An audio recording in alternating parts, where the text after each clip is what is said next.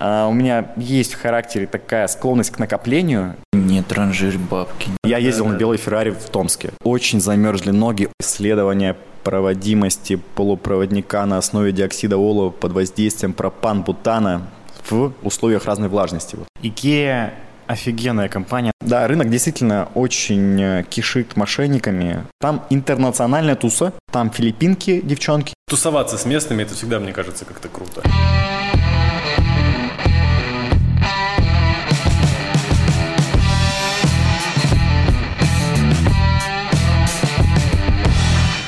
Друзья, приветствую вас на 360 подкасте. Сегодня у нас в гостях Игорь Кибанов, предприниматель, спортсмен, экстремал, по нашей оценке лично. И вообще очень интересный человек, который, я полагаю, нам сегодня много интересного расскажет. Привет, Игорь. Привет, приятно слышать. Надеюсь, расскажу. А, слушай, наверное, сходу давай поузнаем у тебя, с чего вообще все начиналось. Э, расскажи, чем ты занимаешься, как ты к этому пришел, ну и вообще все, что посчитаешь нужным на эту тему. Ой, слушай, начиналось, а, это, наверное, можно очень далеко уйти. И то, чем я занимаюсь, это такое большое расстояние. Больше про то, чем сейчас или чем начинал. Наверное, давай расскажем людям о том, чем сейчас занимаешься, mm-hmm. а там уже разберемся с деталями.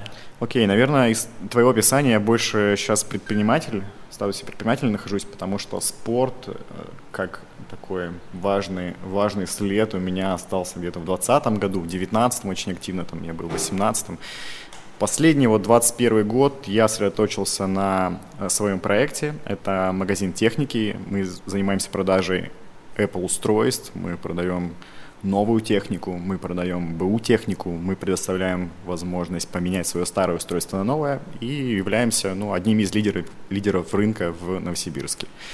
Сейчас по продаже БУ устройств, наверное, мы одни из самых крупных в России. Потому что совокупного ассортимента вот, там, ноутбуков, айфонов, я, ну, сложно найти. Короче, может быть, единицы по стране такие есть, мы, мы вполне можем с ними тягаться. При этом у тебя один магазин э, в Новосибирске. Да, причем магазин достаточно невзрачный, спокойный. И компактный мы, такой, да? Компактный, да. Мы начинали как э, пункт выдачи, наверное, до сих пор можно сказать, что мы пункт выдачи. А, основная работа у нас э, происходит в, в Инстаграме, там мы представляем наш ассортимент, мы общаемся с с нашими покупателями, и после этого они либо приходят к нам в гости, либо мы отправляем товар по стране. Ну и вот за последний год мы сильно выросли по объему продаж, по сервису. И сейчас, сейчас у нас э, такие важные перемены происходят. Мы закончили процедуру ребрендинга. И вот сейчас, вот буквально неделю назад мне представили уже итоговый гайдлайн – я заметил, что вы в Инстаграм уже начали выкладывать посты, похоже, что в новом фирменном стиле, обновили да. и highlights иконки, но да. почему-то дело не дошло до аватарки. Как, как будто это уже не просто так, да? Выглядит, как будто все не просто так. Дело в том, что аватарка уже имеет на себе название магазина, и нужно будет сопутствие переименовывать аккаунт. Переименовывая аккаунт нужно... Переименовывать аккаунт? Да, да. Это, да. черт возьми, а мы, серьезно. Это серьезно. Мы скажем, это как родить ребенка. Какой аккаунт Игоря в Инстаграме? Давайте скажем, какой аккаунт Игоря в Инстаграме. iPhone Новосибирск. Да. Серьезно? Более а, продающего аккаунта вообще, мне кажется, придумать сложно, по крайней мере, там, в Новосибирске. Ты пускай. не думал а, продать кому-нибудь название? Нет, я сам заберу его. А, вот я его заберу, чтобы никто его не взял но мы не можем с ним жить больше, потому что нам нужно отстраиваться от того, что происходит в городе. Когда-то, давно, э, этот аккаунт создался за две минуты, там, не знаю, может, меньше времени потребовалось для того, чтобы его придумать. Мне просто нужно было что-то создать. И тогда о никаком брендинге речь не шла. Но сейчас, когда мы уже достаточно крупный игрок на рынке, когда мы много продаем, нас знают, к нам приходят, нас ищут, нам нужно быть другими, нам нужно отличаться, нам нужно иметь свои цвета, нам нужно иметь какие-то отличительные черты.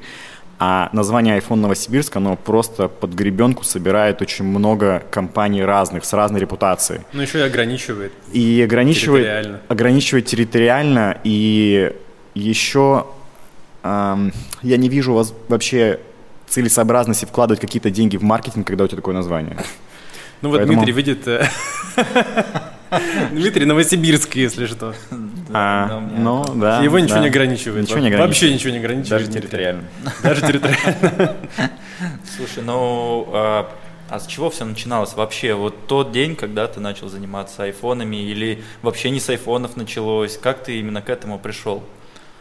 Эта история очень, очень долгая, и уже ну, она началась более чем 9 лет назад, а, с того, что мы начали торговать разным, разным барахлишком из Америки.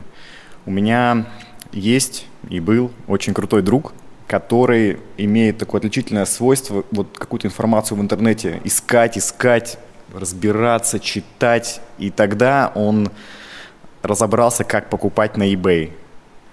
Это вот сейчас кажется каким-то простым, возможным Не-не-не, делом, ничего или не даже кажется. сейчас, мне Для кажется, многих да? это кажется Да. просто нереальным квестом. Тогда, 100%. в то время, 9 лет назад, даже купить в интернете что-то, это было таким небольшим подвигом. Ты рисковал деньги какие-то свои кровные отправить на другой конец страны или другую вообще страну и Через- не получить на ничего. PayPal, через Pay- Да, PayPal. да. Вот это, это короче, что более-менее это- как бы эту тему причесал, до этого вообще фиг знает, До PayPal я помню, вот даже там 9-10 лет назад, когда я тоже заинтересовался покупкой на eBay, я начал выяснять, как вообще это все происходит. Я смотрю, надо отправить деньги на карту, с карты на PayPal. И Напомню, 10 лет назад карты и банкинг еще не были так развиты, как. Онлайн-банкинг в том числе. Любой вообще, по-моему, Сбербанк и книжки даже Только еще были. Сбер- МММ-банкинг был Да, отлично да. развит. Да, реально было страшно, но он посвятил достаточно времени тому, чтобы разобраться, как свести риски на минимум, и начал совершать первые покупки. Он увлекался фотографией, его зовут Никита Русанов, он сейчас живет в Лос-Анджелесе. Тогда он разобрался, как это делается, начал покупать э, какие-то мелкие аксессуары, и потом он купил Apple технику или он купил фотоаппарат. Я уже не помню, как это началось, но он поделился этой технологией, и мы начали потихоньку возить всякое барахлишко для себя. Я начинал тогда возить э, часы наручные, выбирал для себя, выбирал, долго искал, я прям смотрел, проводил часы, часами время. Короче, Часами часы. смотрел. часами часы смотрел. да. И выбирал их для себя. Они приходили мне примерно месяц спустя. Я их носил и параллельно выставлял на продажу.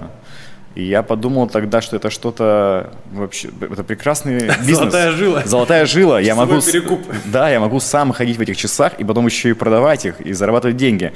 И я помню, когда первый раз заработал деньги на часах, примерно за 3000 я рублей купил их, поносил, ну, я был крутым парнем в то время, когда я их носил, они реально круто выглядели. И продал примерно за 4 500, могу ошибаться. А что за бренд был? Какой-то А, известный? Фосил, американские кру- кру- Я так и крутые подумал, часы. это Фосил, потому что реально это один из самых таких. Фосил, Дизель. Деконвай, а, какие-то еще Скаген там э, шведский, по-моему. это чуть бренд. интереснее уже. Короче, и это хорошие часы, надежные. Да, да, хорошие. Они э, не было у меня проблем с ними. Очень много их продал в итоге. Короче, тогда я заработал примерно 1400 1500 рублей на ничего не делании практически. Я очень много работал в университете, у меня были периоды, когда там три работы у меня было, плюс университет, в университете я получил красный диплом. То есть, короче, у меня была такая всегда напряженка со временем, а вот продажа часов, она заключалась в том, что я немного тыкнул один раз там в интернете где-то что-то купить, они мне пришли, я их фотографировал, выставил, приехал ко мне человек в общежитие, в общаге жил, в общаге э, приходит ко мне человек, покупает их, я заработал 1500 практически ничего не делаю. Для меня казалось это фантастика. И как-то я, а, у меня есть в характере такая склонность к накоплению. Я очень э, болезненно трачу деньги, поэтому все заработанные я накапливал и увеличивал свою капитализацию. То есть э, мы примерно тогда все начали заниматься такой маленькой торговлей, вот эту, открыв эту дверь на рынке. И я был одним из тех, кто не тратил деньги, а постоянно их пытался приумножить. Аккумулировал, да? Аккумулировал, да. И таким образом я начал потом заказывать двое пар часов, трое там. Ну и так вот потихоньку-потихоньку. Одно время у меня там уже весь стол был заставлен часами. Уже не то, что по дням недели, как бы, да, получается, Да. разные носишь. а уже- Я носил, да, вообще разные часы. Был вообще крутым, короче, на волне. Блин, как вот люди умеют копить деньги? Я вообще вот... Это есть категория людей, которые реально склонны к накапливанию. Я периодически их встречаю. Но у меня с этим сложности. Я только вот сейчас конкретно за себя берусь, и вот сколько уже месяцочек работаю над тем, чтобы не транжирить бабки. Не а ты нашел программу бабки. по бюджетированию? А, да, но она мне не нравится. Я нашел другую, со следующего месяца перейду на другую, может быть, даже сейчас. Не перехожу сейчас, чтобы не транжирить бабки. Но у меня другая крайность. У меня я прям вообще не транжирю. Я их очень сильно сдерживаю, скапливаю. Видишь, тут момент такой, что тебе для этого нужно трудиться, а ему нужно трудиться, чтобы потратить деньги. Есть я такое. Думаю, что так. Да, да, есть такое. У меня просто то же самое. Я прям заставляю себя потратить. Да, да, да, да. реально. И вот тогда в универе просто я э, в один момент понял, что я вообще на нуле, когда сопоставил примерный мой доход, который я буду зарабатывать своей профессией. Я учился на факультете радиофизики по специальности полупроводниковая радиоэлектроника. МГТУ. Э, нет, это Томск, Томский государственный университет. И, короче, я понял, что у меня зарплата будет 1030, э, квартира полтора миллиона, и примерно никогда я ее не куплю себе, или куплю ее тогда, когда моя молодость будет далеко позади, и мне стало так больно и грустно от этого, что я начал сильно стараться, я начал много читать, много работать, везде сувать свой нос, Томский государственный университет предлагает очень много возможностей для студента, чтобы со всех сторон как-то развиваться, социализироваться, двигаться там профсоюз очень крутой у нас. Ну и вот как-то как тогда это все началось. А ты по профессии вообще успел поработать или? А, нет, я закончил бакалавриат с красным дипломом, пошел в специалитет, потому что хотел получить дополнительное время для поиска работы. Uh-huh. Это пятый курс. И все, с пятого курса я в итоге слинял, когда получил предложение очень крутое от э, компании IKEA. Я прошел отбор у них. Есть такая программа IKEA Leadership Program.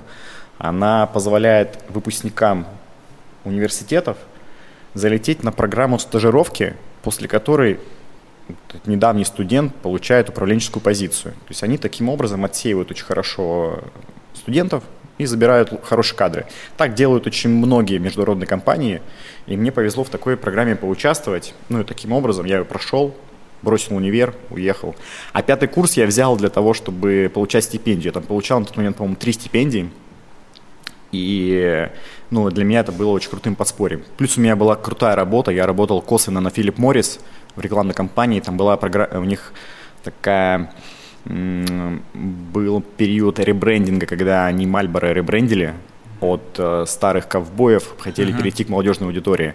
И вот я тогда активно э, над этими работал. Было такое, я сейчас вспомнил. Да, Феррари белая ездила в Новосибирске, да, я да, ездил да, на белой Феррари в Томске. То есть она потом переехала к нам. Я был вот этим э, хедлайнером этой всей программы. Круто. Там. Год проработал, Круто. хорошо платили, мы там ну, была классная работа, мы ездили Подожди, на тачке. ты учился на пятом курсе в университете, работал Филипп Моррис, параллельно стажировался в Икее, не стажировался. Я в Икее проходил отбор, ну, там, там, там три месяца примерно этот отбор проходил, шесть этапов было разных, интересных. А, и когда меня взяли, мне сказали, что Игорь, там нужно в феврале, по-моему, какого-то февраля, мне нужно быть уже все в Новосибирске. Мне платили переезд, мне сняли жилье на год. И все, я переехал на хорошую ставку в Новосибирск. Вообще он должен был быть временным пристанищем. Вообще я говорил, я в Москву хочу. Они говорят, ну давай мы тебя в Новосибирск. Чуть-чуть. В Новосибирск тебя, да, ненадолго поместим. Ты здесь поработаешь, опыт получишь, отстажируешься, и потом уже поедешь в Москву. Я говорю, отличный план. И вот. Когда в Москву? Ну, это дальше, да, можно будет на эту тему поговорить. Короче, уже 8 лет в Новосибирске. поговорим об этом. Слушай, а в Икее же, получается, ты говоришь, пришло предложение поучаствовать в стажировке, но если я правильно информирован, то туда либо подаешь заявку, либо никто тебя туда особо не приглашает. Ты осмысленно туда пошел или нет? Короче, у меня была очень насыщенная университетская жизнь, там много было этапов разных. Вот на третьем, на третьем курсе я попадаю вот на работу Филипп Моррис, и там я познакомился с человеком, Константин Кабанов его зовут. Он был на такой же программе, только в компании Филипп Моррис.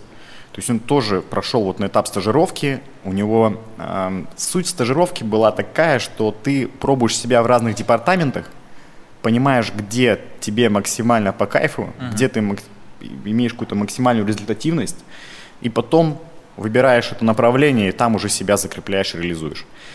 И он просто делился своим опытом, говорил, что Игорян, ты чувак крутой, тебе стоит топить вот в это направление. Тебе нужна большая компания. Ты просто погрязнешь в рутинах, если пойдешь какой-то мелкий, мелкий level покорять Томский. Смотри дальше, выше, смотри крупные компании. И я, я прям помню, я гуглил, типа, стажировки в крупных компаниях.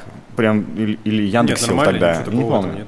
И первое, что мне вылезло, это была IKEA. Первое, типа, IKEA Leadership Program. Я такой, ну окей, захожу туда, оставляю заявку. Ну и все. И там тогда из 5000 человек поданных они отобрали 50. И вот я был один из них. Шесть этапов было очень интересных. Первый там сначала какая-то анкета. Потом мне позвонили по телефону, было собеседование на английском. Я там очень запереживал, короче, очень плохо. Я забыл, как мебель будет на английском. Я хотел, ну, как-то произвести впечатление. Очень на тоненького прошел, мне кажется, телефонное собеседование. Потом был этап, ам, центр оценки называется. Это когда ты себя реализуешь уже в какой-то группе людей. Дают задание на группу, и ты себя в нем показываешь. Кстати, очень интересная история, как это все прошло.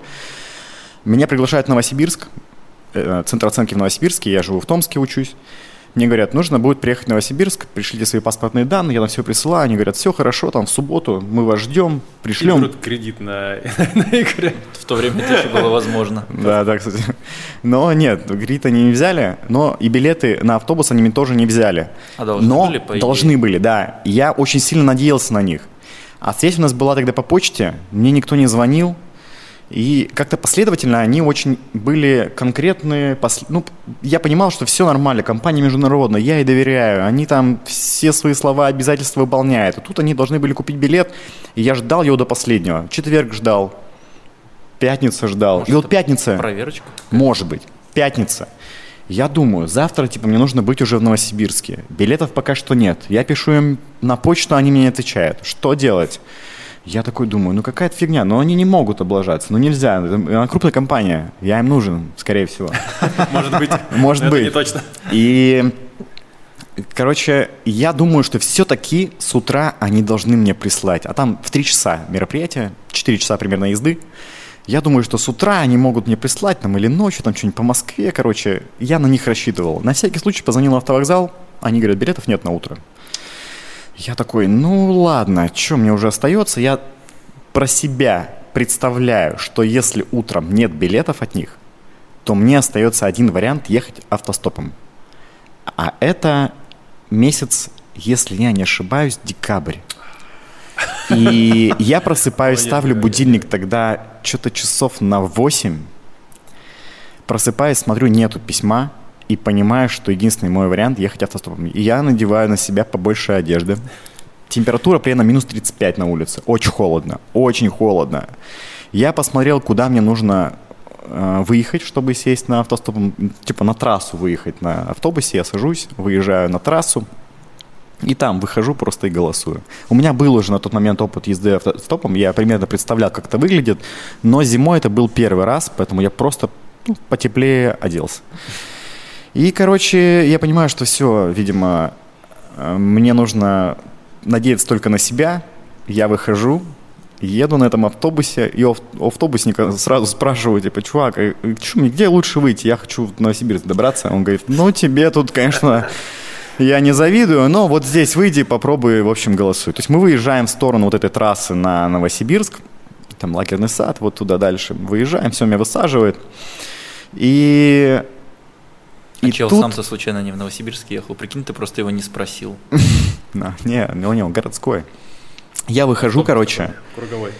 и, и тогда я помню, что я, это была большая вообще у меня сложность впереди. Я минут, наверное, 40 на морозе не мог поймать машину. Причем они останавливались, э, смотрели на меня с остановки напротив люди, и я уже, я прыгал, они, я понимаю, что глазами сочувствовали мне каждым морганием, но я был с этой проблемой один на один, И моргал ты уже с трудом. и моргал морозе. с трудом. Я прыгал, очень замерзли ноги, очень сильно замерзли ноги. Я реально прыгал, останавливались люди, но почему-то всем нужно было куда-то в другое место. Хотя я предполагал, что если я стою вот здесь, то все едут в Новосибирск. Все. А там, оказывается, деревень всяких разных, еще интересных каких-то пунктов полно в этом направлении. И все ехали куда-то, непонятно куда. Подожди, Нет. ну я думал, ты доезжаешь до какой-то точки, высаживаешься, берешь ну, Да, новую машину. Да, да, да, еще раз да, да, да. То есть я тоже предполагал, что примерно я постоянно могу пересаживаться. Ну. Но примерно минут 40 мне потребовалось, чтобы кто-то хоть немного по пути Примерное меня, да, меня подхватил. Я помню прекрасно эту машину, которая остановилась, это был Фит. Девушка остановилась и говорит, что типа ей куда-то там, не в Новосибирск, но куда-то по пути. Я снял, я сел на переднее сиденье, снял обувь и на корточки сел, чтобы хоть как-то разогреть свои ноги, потому что очень сильно замерз. И мы с ней что-то разболтались, она говорит, ну все, удачи тебе. Потом я пересел еще один раз, не помню на какую, не, не помню на какой автомобиль уже. Ну, короче, где-то в 2-3 пересадки я добрался до Новосибирска. Новосибирск для меня был новым городом тогда. Я тоже не знал, как там особо в нем сориентироваться. Меня докинули на метро, я как-то разобрался, как до- доехать там на метро. Потом нужно было э, пересесть, там станция вот эта Карла Маркса. Есть На такая, ней сложно сориентироваться, когда ты первый раз там. Я до сих пор там блуждаю, Я- да. Я не выйду ни хрена. А я живу, жил там пять лет на этой станции, и тоже мне сложно иногда до сих пор сориентироваться. Короче, тогда я вышел раза с третьего в то направление, которое мне нужно, потом нужно было сесть на автобус. Ну, так все не очень очевидно. И, короче, я доезжаю, примерно опоздав на пять минут в Икею, очень уставший, замерзший, потный, вонючий. И в лифте со мной встречаются кандидаты, которые тоже пришли на центр оценки рубашечках, в Посвежее. галстучках. Они, они как будто на свидание пришли, единственное, которое у них в жизни. И Блин, это сюжет для фильма, реально. Ну, Реально, это история успеха просто. она офигенная на ты самом заслужил деле. эту конченую работу, он заслужил. И мы стоим там в коридоре, ждем, заходит, ну, типа, девушка и говорит, типа, кто вы? Я говорю, я вот такой-то, такой-то. Она говорит, «Ам, ну, странный, ну, ладно, заходите. Я захожу, центр оценки. Центр оценки что под собой подразумевает? Дают какое-то задание группе, типа, там, не знаю, постройте корабль, там, распределите обязанности, постройте корабль. Ну, нужно себя реализовать как-то на решение большой задачи, реализовать себя в группе. Ты уже решил, ты один приехал из Томска автостопом, все, выполнена задача. Но вообще они сначала не поняли, кто я. Как-то я вообще не попал Томск. Короче, было три кандидата из Томска, и Томск просто они вычеркнули. Я не знаю, может быть, они нарочно это Остальные сделали. не приехали? А, Один человек приехал, он купил заранее билет на автобус. Сам, да. А один просто забил. То есть вот настроя было. И они потом уже, когда прошел центр оценки, они подходят мне, а вот ты останься. Я остаюсь, они говорят, а ты откуда вообще? Я говорю, да я реально проходил вот этап отбора, показываем письма. Они такие, ну да, похоже, серьезно. Ну и из того центра оценки, по-моему, у нас было человек 20, взяли двух. Вот я и еще девочка из Барнаула. Ну, это история на миллион практически, по-моему. Это, это...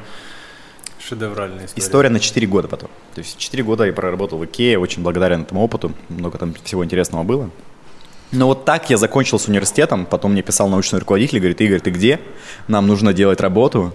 У меня тогда была работа, что-то исследование проводимости полупроводника на основе диоксида олова под воздействием пропан-бутана в условиях разной влажности. Вот мы там изучали, как себя ведет этот полупроводник, он используется в пожароизвещателях, наверняка вот даже здесь используется. И вот я пропал, и как-то по мне он скучал, и потом я ему написал, что все, наши пути разошлись. Я получал классную стипендию тогда, у меня была президентская стипендия на около 10 тысяч, у меня была потанинская стипендия, она была, по-моему, 4,5 тысячи рублей, плюс повышенная университетская она была в районе 2 тысяч, плюс творческая стипендия была одно время, не помню, наверное, она тогда уже закончилась, но я стал, я стал мистером Томский государственный университет однажды. А Случайно меня Как занесло. Какие конкурсы проходят вообще? Зачем Просто в них проходят. участвуют? Ну, такие, знаешь, творческие конкурсы, чтобы жизнь в университете казалась чуть веселее, чем есть на самом деле. Таких мероприятий много, я старался в них участвовать. Я много в каких мероприятиях был ведущим. а, И как-то вот активно себя вел, и мне говорят, Игорь, хочешь поучаствовать? Я говорю, да ну нафиг. Они говорят, и там будет главный приз – поездка в Таиланд. Мне сказали, мне сказали это по секрету, потому что моя знакомая была организатором. И а у меня было тогда уже, да, две или... Ну, много у меня всегда было работы. Я говорю, слушай, ну это уже другое дело, я подумаю. И я заявляюсь в итоге. Причем у меня не было талантов. Обычно этот конкурс, он подразумевает какой-то какой там э, танец, либо какую-то песню. У меня не было ничего, ничего из того, что можно людям показать. И когда был кастинг, тоже интересная история, меня зовут на кастинг, типа, Игорь, приходи, ну просто попробуешь тебя на кастинге, там что-нибудь, ну возьмут, возьмут, не возьмут, не возьмут. Я говорю, ну окей, как бы меня не убудет. Я прихожу на кастинг, там вот все танцуют, причем круто кто-то танцует, кто-то круто поет, я стою и думаю, что мне сделать там? Я умею там палец отрывать, знаешь, вот так вот, типа. А, могу палец отрывать, могу бровями, типа, потанцевать под какую-то музыку. Но это не то, чтобы какой-то конкурентный особенный Не скилл. тянет на поездку. Не, не тянет на поездку, и там выступление подразумевает на аудиторию тысячу человек. То есть, ну, нужно что-то показать, что хотя бы увидеть дальний ряд. Короче, доходит до меня очередь на этом кастинге. Они говорят, типа, Игорь Кибанов, я выхожу там, что-то мне удалось пошутить несколько раз, и жюри посмеялось. И я подумал, что уже неплохо. Стендап, Но э, я даже не знал, что они спрашивать будут. Я такой, ну, думаю, ладно, там разберусь. Они говорят, ну, давай, удиви нас. Я поднимаю футболку и делаю прессом вот такую волну, короче. Знаете, как это делать? Танец живота, типа. Та- ну, типа не танец живота. Я не особо Получается, танцевал, но танец просто... живота. Ну, хорошо, пускай будет танец живота. Я делаю движение животом, вот такое. И они все начали, ну, они подорвались прям, типа, смеяться, восхищаться. У них какое-то было такое смешанное чувство, но очень яркие и интересные. Типа, вау, там была аудитория, по-моему, все девчонки, женщины. И ты сработал на целевую. Я говорю спасибо и кладу микрофон и ухожу. Все, я понял, что это идеальная точка. Я лучше ничего не покажу. Я кладу микрофон и вау! И все, конец, я ухожу. Я особо не рассчитывал, если честно, на следующий этап, но мне звонят через несколько дней и говорят, Игорь, ты прошел. У меня, Чего, чего? у меня смешанные эмоции, и в основном из-за того, что мне я не могу живот показать, когда будет тысяча человек в аудитории. То есть мне нужно что-то думать. Дважды Ну, не там- прокатит, ты понял. Дважды точно не прокатит. Меня взяли просто как человека, который, ну, типа, может так легко отнестись к какому-то такому поступку. Я легко там болтаю, я яркий достаточно. И им это тогда было достаточно. Они подумали, что Игорь что-то создаст интересное. Ну, точно, если, да. если не споет, а там было много певцов, много танцоров, то Игорю точно нужно будет что-то заморочиться, чтобы что-то показать.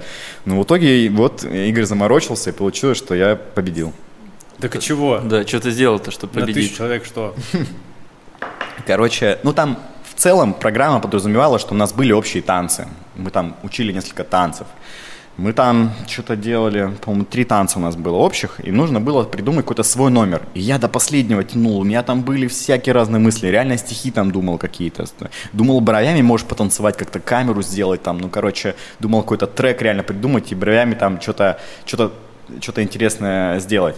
Но в конце концов я пришел к идее, что я э, выучу номер с э, как эти фарщики, знаете, как это называется, я, я уже сейчас забыл, когда э, эти став есть такой, с двух сторон типа горит он, и вот чуваки машут этой палкой, Типа крутят, фаер-шоу? типа фаер-шоу, да, только есть формат для помещений, называется э, световое шоу, то же самое, только со светом. Я подумал, что в целом у меня были знакомые э, ребята в общаге, которые занимались этим профессионально, то есть у них был коллектив, их покупали, они ездили по всяким мероприятиям, выступали. Я подумал, слушайте, ребята, может, научите меня этому делу? Они говорят, ну, ну научим, стоит это будет тебе, по-моему, 5 тысяч рублей тогда. Я решил, что это деньги большие все равно, я, я очень экономный, напомню. Нет, достойные поездки в Таиланд. Но это еще под вопрос. Я эти деньги попросил у своего профсоюза. Я говорю, я выступаю за, за наш факультет, не просто там Игорь Кибанов. Игорь Кибанов РФФ, поэтому давайте-ка немножко... посо- Баблишком посо- да, посодействуйте. баблишком посодействуйте. Они говорят, окей, Игорь, неплохая идея. Они спонсируют мне это дело, я эти деньги вот передаю им, и все, они меня учат. Я начинаю с этим стафом работать в общаге, я там каждый день кручу и верчу, там хожу на, проща- на площадку, ребята показывают мне это дело, я на самом деле неплохо там знаю некоторые элементы, до сих пор могу покрутить палку, если у вас есть. Есть пара палок. Просто из- мы тебе их дадим. достаю, ему отдаю. Ладно, у нас не формат видео, да, никто не, пойм- не, не это, не восхитится. Мы тебе в Инстаграм можем выложить отдельно. Да. Короче, я научился крутить это палкой, и мы создали с ребятами некоторый номер. То есть они в нем участвовали.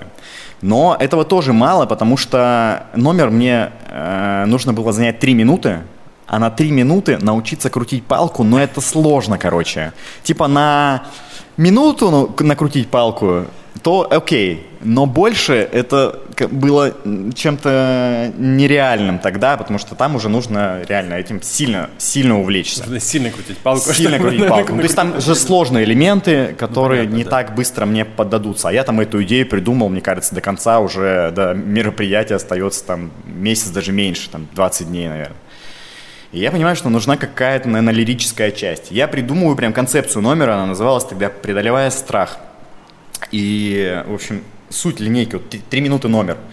Я выхожу на сцену в, в таком белом костюме, там светодиодные такие лампы стоят, и говорю, что когда мне это вообще, это такое лирическое начало, короче, суть его заключалась в том, что для меня этот номер, это, ну, очень страшное вообще мероприятие такое. Я, когда первый раз меня позвали сюда выступать, я подумал, да ну нафиг, что-то сложно, страшно. Вдруг я облажаюсь, меня будут там тыкать потом. И я хотел отказаться просто, чтобы этот дискомфорт не испытывать. Но тогда был у меня такой этап в жизни, когда я старался всему говорить «да», то, что у меня может происходить. Я вот, если боялся чего-то, то я понимал, что за этим очень крутой рост.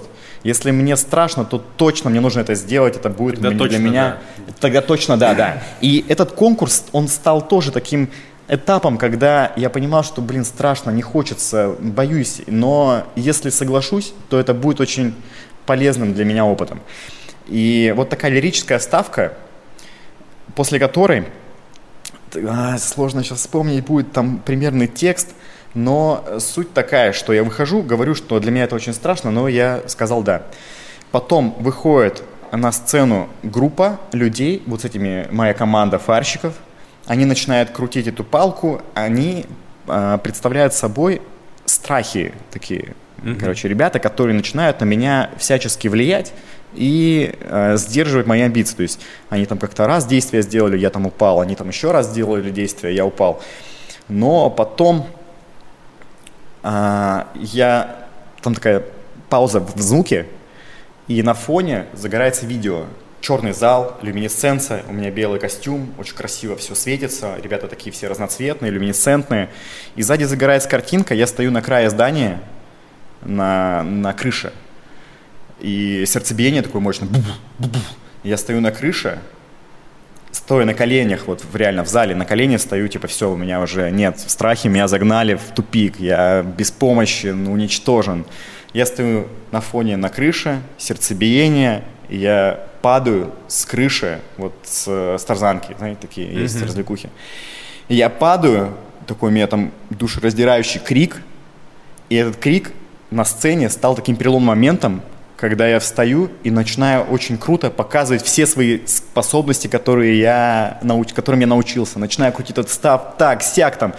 И в конце концов с зала начинает бежать 40 человек в костюмах в черных которые тоже ну, представляют собой страх. Они бегут по центру, с боков, там, таких лохмотьях, лохмотья у них привязаны к рукам, там, короче, все такие черные. И это, на самом деле, так офигенно было, потому что 40 я, человек... Я, я уже в шоке, честно. 40 я человек... Второй раз эту, эту победу. 40 человек, бегущие по залу, создают такой топот, но реально чувство офигенное. И они выбегают на сцену, выползают, как вурдалаки такие. И под музыку Speedfire Prodigy – я ставлю точку, взмахивая этим светящимся стафом, и падают все, падают все, и я говорю фразу, преодолевая страх, я чувствую, что живу. И причем это интересный такой момент была деталь, я это должен был сказать микрофон, но микрофон убрали, и я как заорал на весь зал, и это было очень круто и очень необычно, потому что всегда все пели и танцевали. И в этот раз тоже все спели и станцевали. И я просто был ты другим. Порвал, просто я просто порвал. был другим, да. И тогда у меня была еще очень мощная поддержка в силу моей активности там на факультете, в университете, я там ведущим был и так далее. У меня была очень крутая поддержка в зале, там было куча плакатов, там визжали девчонки, визжали мужики. Короче, я был прям на волне, я чувствовал себя в своей тарелке. И у жюри не осталось вообще возможности для выбора. И они выбрали меня, я победил, и через какое-то время я полетел в Таиланд вместе с мисс Дегу на тот момент. Ух ты. Неплохая партия. А ты на, на гитаре не играешь? Она была с парнем тогда на тот момент. То есть она, у, нее, у нее был парень, который не хотел ее отпускать, но отпустил. Преодолевая страхи. Преодолевая страхи, да. Было бы прикольно, если бы он Но они расстались, когда она вернулась. А, батюшки. Да. разлучница Смотри, что сделал. У меня после всей этой истории остается только один вопрос. Ты на гитаре случайно играть не умеешь? Нет, слушай, у меня отец очень хорошо Понятно, играет. но почему ты не меня- рок-звезда тогда. Меня, да, как-то обошло стороной это увлечение. Да. Я неусидчивый какой-то был, знаешь, всегда в детстве. Не не мог я долго сидеть на месте, на одном, поэтому... Поэтому пошел на факультет, где нужно просто думать, сидеть и думать. Блин, а я пошел на самом деле, потому что меня отец туда отправил. Моей воли было очень мало в этом действии. Если говорить про мое детство, вот когда я жил с родителями, я на самом деле в Томск поступил, мне было 16. Я уехал от родителей, они, я вообще из Железногорска, это Красноярский край. Мой отец работает на горно-химическом комбинате. А, Это ядерная промышленность, такой стратегический город вообще. Он долгое время был под кодовым названием Красноярск-26. Был закрытый, да, вероятно? Он до сих пор закрытый. А, он То есть сейчас вы не сможете туда попасть. Я про- проезжаю туда по специальному пропуску. И отец просто предполаг... Я на самом деле очень много играл в компьютерные игры тогда, и отец думал, чтобы у меня хоть как-то что-то в жизни срослось, мне нужно помочь с выбором профессии, с выбором университета. И он меня направил куда-то хотя бы близко вот к той теме, в которой он, он занимается. И вот поступил я в Томский государственный. Хотел сначала на факультет прикладной математики и кибернетики, чтобы как-то быть с кибернетикой связанным. Тогда казалось, Нормальная что... идея. Да, кибернетика тема. Потом э, не хватило у меня баллов. Э, В школе я обучился так себе, с тройки на четверку едва-едва. Потом э, факультет технический, ФТФ назывался, тоже туда не прошел. И самый-самый низкий проходной балл был на радиофизическом факультете. И туда я прошел нормально с запасом. И ну и вот так получилось, что я начал учиться в этом Ну, я так направлении. понимаю, ты не жалеешь о своем образовании. Вообще, я ни о чем в жизни не жалею, и нисколько вот само образование в плане э, его ну, как бы информационного наполнения мне дало такой вот скачок там в жизни, сколько окружения, в котором мне повезло находиться, когда я жил в общежитии, учился в университете. Это нереальное время, очень крутое, обожаю свое студенчество и всегда с очень большой теплотой его вспоминаю. Но мне кажется, физика мозги прокачивает нормально. То Да есть любая точная наука, любые вот такие прикладные моменты, они очень неплохо заставляют шевелиться мозг. Просто мне кажется, тв- тв- творческий физик это прямо, прям такой American dream. Ну, да, да, возможно. Просто, блин, эм, много, знаете, наверняка людей, которые вот точно примерно по такой же схеме, как ты, поступили в университет, получили какое-то образование, и в итоге либо себя никак в жизни не применили, не понимают, как себя применить, ну, либо работают по профессии, ненавидят работу и вообще очень сильно переживают по этому поводу. Просто я не из таких. Ты, Константин, я так понимаю, тоже сильно не жалеешь об образовании. Нет, вообще не жалею. Как-то, ну, таких людей реально очень мало. Ну, наверняка тоже сталкивался с такими ребятами, которые примерно подобную историю рассказывают, что они поступали в универ, профессию там их подталкивали родители, вот жизнь. М? Да, да, да, таких много историй. Но как-то у меня сильно, сильно в другое русло пошла, пошла жизнь. И знаешь, вот если так, я вспоминаю часто, почему как-то сильно изменился вектор вот с такого классического пути, про который ты, наверное, сейчас э, и начал рассказывать. Я познакомился с сетевым маркетингом на втором курсе. И, и тогда я начал читать литературу по саморазвитию. И вот как-то, вот сочетая эти факторы, вот эти вот новые знакомства, я тогда понял, что мне очень сильно нужно постараться, чтобы не оказаться в полной жопе после окончания университета. Очень сильно надо постараться. Я понял, что мне уже 18, а я ноль вообще. Не ноль даже, а минус. И мне прям больно было от этой мысли. Поэтому я очень много читал, я читал на лекциях, я постоя- постоянно вел дневник, у меня был... По тому времени я всегда вспоминаю, как по времени очень эффективному. Я реально каждый день у меня был по минутам почти распланирован. Я очень много учился, работал, читал и при этом еще э, учился в университете. И, кстати, мой красный диплом, на самом деле, он вообще случайно получился, потому что я хотел получать стипендию потанинскую. Она тогда составляла 3 500 в месяц. Для меня это были существенные деньги. Я подумал, почему бы нет? Ну, раз я уже хожу в университет, может, делать это хорошо. Ну, если ты уже там, то, может быть, да, действительно. Да, Это и- хорошая мысль. Примерно так же я после первого курса взялся за голову, начал как-то заниматься своим образованием, учиться, потому что первый курс я там, ну, жестко провалил. Ну, наверное, не так жестко, как тех, кого поотчисляли, но, тем не менее, по, моей, по моей оценке это было не очень круто. Но вот ты говоришь, что ты сидишь такой там условно дома, тебе 18, и в какой-то момент ты понимаешь, что надо что-то делать, потому что по окончанию универа, а который уже случится относительно скоро, все как-то не так, как ты бы хотел. Был какой-то переломный момент, или ты просто сидел такой, «Хм, черт возьми, от чего все, от чего точка отсчета? Или просто накипело, да? Да. Ты думал, думал, думал об этом, потом бам. У меня была девушка на тот момент, она осталась в Красноярске. Из-за девушек, все понятно. Они двигатель прогресса, судя по всему. А, Отчасти, да. Она осталась в Красноярске, причем я особо не понял, как это произошло. То есть как-то вот окончила школу, мы как-то начали встречаться, там, ну, точнее, мы встречались, когда я еще учился в школе, потом она закончилась, и так получилось, что отец настоял на том, чтобы я учился в Томске, потому что там классное образование, а она поступила в Красноярск. И как-то я понял это только в- по дороге уже в Томск. Реально последний момент. Потом я начал часто ездить к ней, там я от- откладывал деньги постоянно, чтобы купить билет на поезд, там. Ну, короче, все очень финансово было болезненно напряженно. Я реально ел лапшу, доширак для того, чтобы съездить в, в Красноярск к девушке. И вот тогда произошло знакомство с сетевым маркетингом, как работает. А там, если сталкивались, то там э, такая суть, суть вся вот этого продвижения идеи э, доступного предпринимательства, когда тебе говорят, что если ты работаешь на работе, у тебя маловероятно что-то получится. Тебе нужно использовать ресурсы большого количества людей. То есть ты, тебе нужно множить свои, свое время за счет, за счет привлечения других кандидатов. Я понял, что реально по найму как бы мне вообще ничего не светит. А что касается бизнеса, я ничего не понимаю, не представляю. И моих компетенций, моего взгляда на жизнь, вообще понимания процессов недостаточно вообще ни для чего. И тут я понял, что мне стоит заняться собой. Очень больно мне тогда было. И какой- какой-то опыт я получил в сетевом маркетинге. Я на самом деле там что-то купил какой-то пакет каких-то БАДов, что-то стоило тысяч тридцать тогда в университете я был у Ты друга. сэкономил на завтраках, получается. Да, да, я копил, я копил деньги. Кто-то кто транжирил их в то время, а я очень, э, я. очень экономно себя вел, работал. И эти деньги я потратил на кучу БАДов, часть которых я подарил маме. Там. Я ничего не заработал, ничего не продал, никого не привлек, но очень мощность. Я в Новосибирск ездил на мероприятие какому-то лидеру сетевому, там, тогда помню.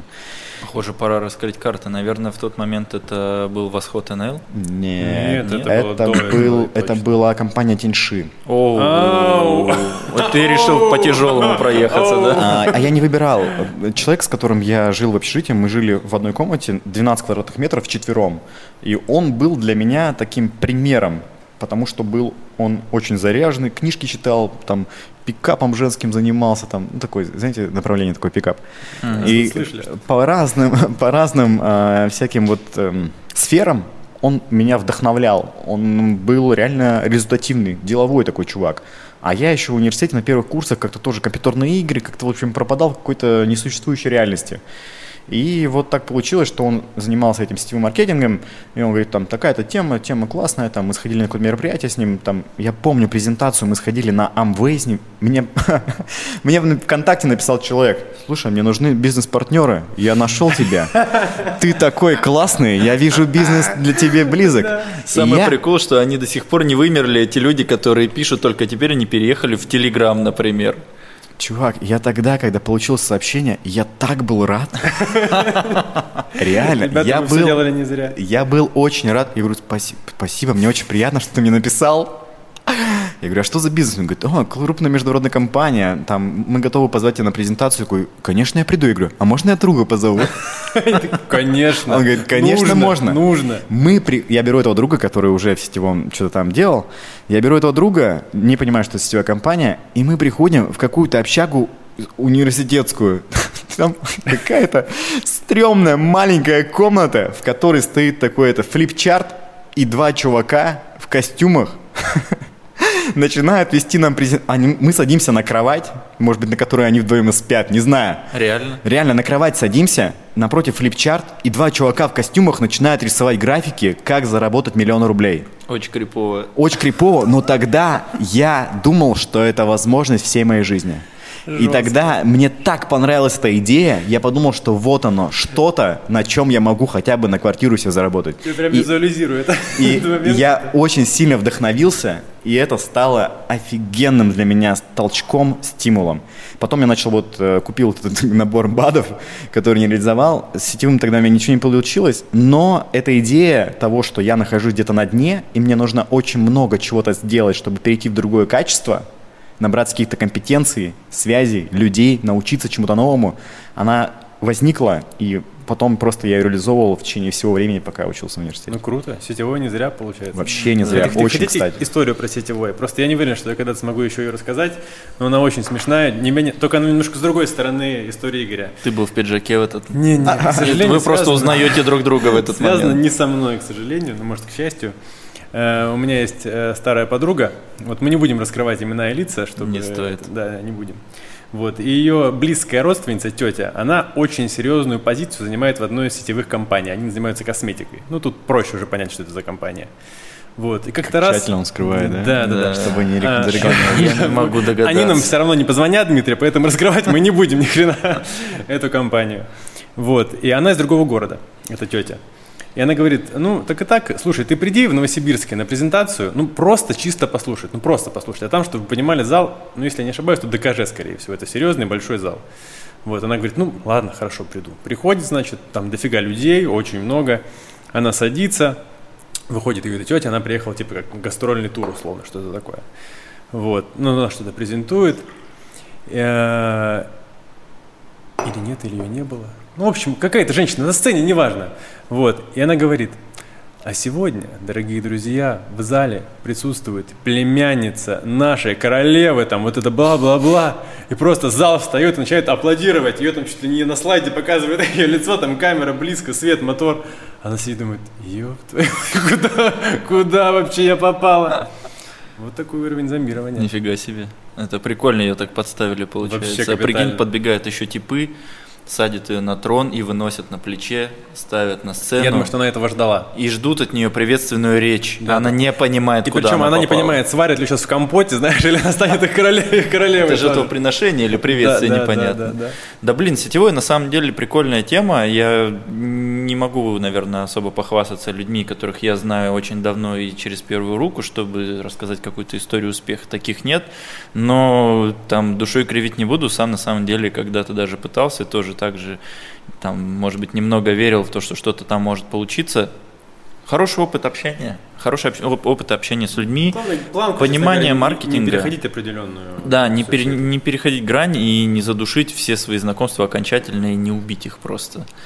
Слушай, ну, я на тему сетевого на самом деле могу долго общаться, потому что у меня был после этого еще опыт, когда я проработал больше года в сетевой компании, достиг неплохих результатов, выходил на квалификацию, которая подразумевает выдачу автомобиля, потом не смог ее удержать. Я знаком лично с президентом компании сетевой. У меня много знакомых, которые, знакомых, которые имеют хороший результат, и ведут регулярную работу. До Потом в, цел, да, в целом к этой сфере я отношусь очень позитивно. Там есть люди, которые выполняют свою работу некачественно, и мы, по ним просто нельзя судить о всей индустрии, у которой есть очень ну, хорошие идеи, классные. В общем, в целом, это тема, которая действительно позволяет человеку немного по-другому посмотреть на свою жизнь и получить какой-то опыт такого работы самого на себя. И часто там мамы в декрете могут попробовать, используя свои какие-то связи, продвигать продукты, которые им близки, зарабатывать на этом дополнительные деньги. Не обязательно огромные, но какая-то возможность у них при этом появляется. Хотя ну, вот, дополнительный заработок для мам в декрете найти достаточно сложно. Короче, в целом я позитивно отношусь к этой, к этой теме. Не-не, я вообще абсолютно да, положительно отношусь, да. Просто с сетевым э, связано очень много стереотипных шуток, которые действительно забавные, Согласен. и там есть очень много забавных людей, которые, ну, можно сказать, не очень хорошо выполняют свою работу или не очень хорошо понимают, что нужно делать и как вообще это, эту штуку преподносить. Поэтому в целом против адекватного, нормального сетевого о котором ты говоришь, например, мы все, похоже, счекали, что за, за компания, вполне нормальная тема на самом деле. Вот, поэтому а, мой ID, если что, и тут... Нет, нет, не надо, не надо. А чему тебя научила работа в Икее, если говорить уже про работу и про какие-то такие вещи? Вот э, кроме того, что нужно билеты на автобус заранее покупать. Ну, я так понимаю, Да, стиль да, да. лагом был близок тебе, который они пропагандируют. Лагом? Это кто? Стиль жизни шведов. Да. Икее про это не говорят? Блин, слушай, я что-то забыл вот именно такое название лагом. А объясни, Лагом, что да. смысл какой? Ну, условно, это означает, что ты должен жить по средствам и Ага. не... Даже по Ага. потребности, по скорее, не потребностям, столько, да, сколько да, по да, да, да, да, да, Да. да, правильная Да, есть такое. Вообще, Икея офигенная компания, она очень много чему меня научила. Я могу очень долго рассказывать про разные стороны работы и особенности корпоративной культуры, потому что ну, компания международная с такой историей, она очень внимательно относится к деталям. И тогда я понял, что ну, HR, работа HR это не просто там, оформить сотрудника, который начал работать, и просто оформить документы, чтобы он уволен, уволился. Это намного сложнее, и у HR есть очень много мероприятий и регулярных там э, событий с каждым сотрудником для того, чтобы э, ну, влиять на показатель вовлеченности, влиять на показатель продолжительности работы в компании, ну и так далее, и так далее, и так далее. Если возвращаться к твоему вопросу, чему меня научила Икея, я даже не знаю, как однозначно в лоб ответить, потому что, наверное, Икея – это первый мой такой профессиональный коммерческий опыт. То есть она для меня стала университетом коммерческим, когда я понял, что ну вот процесс по продаже, там, он строится примерно так, там есть там, логистика, есть там отдел продаж, они между собой взаимодействуют, у них там разные интересы, они иногда расходятся, нужно найти, находить компромиссы, есть одна общая цель, как там их объединить. Я в Икее сменил три позиции. Сначала я был стажером на протяжении полутора лет, там у меня такой был очень интересный путь, разный. Вот ты в раз- бэк-офисе работал, да? М, Да, да, я работал, ну, ну да, можно назвать бэк-офис. У Икеи есть второй этаж. а На втором этаже находятся вот все сотрудники, там, Мгм. которые занимаются разными задачами. Очень штат сотрудников Икеи примерно 400 человек, сейчас может даже больше, 450. И у меня была стажировка, она предполагала а, мою возможность поработать в разных департаментах. То есть я работал там на кассе, я работал в сервисе, я работал в логистике, я работал в дизайне интерьеров, там помогал украшать там как-то торговый зал. Я там вы- с HR знакомился, они рассказывали, в чем их работа заключается. То есть моя задача была получить опыт в каждом департаменте и понять, что мне по кайфу, где я хочу себя дальше реализовывать, где я хочу строить карьеру. И я понял, что продажи – это вот прям моя тема. Мне очень нравится общаться с покупателем, мне нравится работать с ассортиментом, мне нравятся цифры, я люблю там прогнозировать продажи, считать какие-то статистики. Я понял, что продажи – это прям мое. И я выбрал это направление, и мне тогда дали отдел. Сначала я там в ходе стажировки брал на себя ответственность за отдел матрасов в Икее, потом показал там неплохие результаты, сделал там какие-то действия, направленные на увеличение продаж. Потом меня назначили уже на позицию руководителя отдела офисной мебели. Мне дали офисную мебель, и там я проработал. Дополнительно или просто поменяли? Поменяли, поменяли. Там матрасы, у матрасов не было своего отдельного руководителя. Он э, являлся частью отдела матрасы и спальни. А потом мне отдали офисную мебель, это был прям мой отдел, у меня были сотрудники, а, немного, там три человека у меня было. Стулья, там, столы. Да, да. И вот один год я проработал менеджером этого отдела. У меня в ходе работы была очень интересная программа обучения. Она называлась Shopkeeper, типа э, руководитель отдела. И это было такое обучение длиной три месяца, в которой, ну, типа, все там базовые вещи последовательно прорабатываются. И преподавателем моим был Алексей Колгушкин, он на данный момент является директором магазина Новосибирск, а на тот момент он был директором магазина Икея Химки. Мгм. И Икея Химки это самый продающий Икея в мире. По-моему, самый большой Икея в Европе. В мире? В мире они продают больше всех. То есть Икея это Химки это очень крутой магазин. очень крутой, он огромный магазин, Подтверждаю. и это директор этого магазина. Сотрудников у них там ну, какое-то очень большое количество. В целом, э, это мужик очень мощный, сильный, и мне очень повезло, что он был моим преподавателем. И ну, он поделился тем, как стоит, стро... ну, стоит строить процессы в отделе продаж, чтобы у тебя было все последовательно, чтобы ты знал свою аудиторию, выстраивал э, какие-то, принимал решения, которые приводят к максимализации продаж, работе с сотрудниками и так далее, так далее. Офигенный опыт, нереальный. И когда я прошел эту школу, я понял, что для меня уже все. Это типа вот этап розницы, которая происходит на sales floor, то есть вот на sales floor это типа на... Торговая площадка. Торговая площадка, да. Для меня все понятно, все стало понятно, последовательно, мне стало скучно. А Икея для меня было таким университетом. Я как будто вот заменил ТГУ на Икею. Я ходил туда, и, кстати, когда в университете учился, я зарабатывал неплохо. У меня, я домой сейчас ездил к родителям, и, э, а, нет, вру, подожди, куда? Они ко мне приезжали в Новосибирск, я, у меня такая книжка есть, называется «Дневник успеха». Это вот э, из тех, с тех пор, когда я в университете учился, это один из инструментов, чтобы увеличить собственную уверенность в себе. Надо прописывать свои какие-то достижения, пусть даже маленькие, чтобы у тебя было достаточное количество уверенности для каких-то более смелых проб, смелых ошибок. И я начал этот вести дневник успехов, и я вот смотрю его, и где-то на третьем курсе я зарабатывал больше 100 тысяч рублей уже. По тем деньгам это, это очень неплохие Это очень неплохие деньги по тем деньгам. То есть это было уже где-то, где более 10, 10, долларов, наверное, было, 10 да? лет назад. Да, тогда ну, курс... около, двух, около двух точно. В смысле, больше двух. За две точно, да, я да, думаю. Короче, и когда мне пришло предложение от Икеи, для меня это было понижением, потому что те продажи я делал, это много было разных работ, но они были привязаны к Томску часть, частично. Я уже продавал тогда телефоны, я продавал часы, я понимал, что переезд в Новосибирск – это понижение в доходах, но для меня это был такой опыт, который я не смогу купить. Ну, бешеный опыт. Это да, бешеный опыт был, поэтому я шел на это понижение с учетом того, что я буду учиться, я буду стараться максимум впитать из этой школы. Поэтому, когда э, вот этот каждый этап я проходил, я понимал, что мне нужно next level. Мне нужны какие-то новые задачи, новая работа, новая ответственность, новая сфера. И после этого обучения я понял, что мне скучно sales law, и тогда я начал пробовать себя на следующую позицию и перешел в commercial activity специалистом. Это такой человек, который между собой сочетает, координирует три департамента – логистику, дизайн интерьеров и продажи.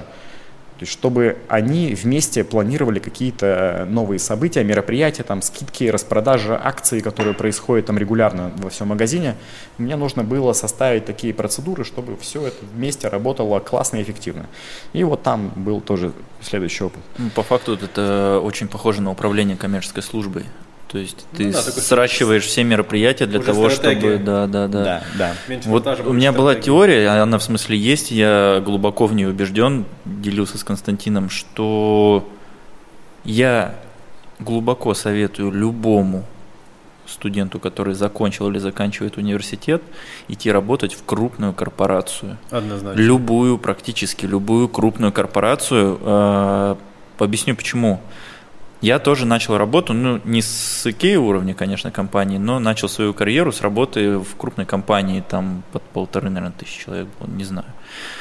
Это компания, IT-компания, они занимаются автоматизацией медицинской деятельности государственной, внедряют всякие информационные системы. Очень нудная и тошная история, чем они занимаются. Суть в том, что по выходу из этой компании – я получил колоссальный опыт систематизации, структуризации работы, взаимодействия между людьми, подразделениями.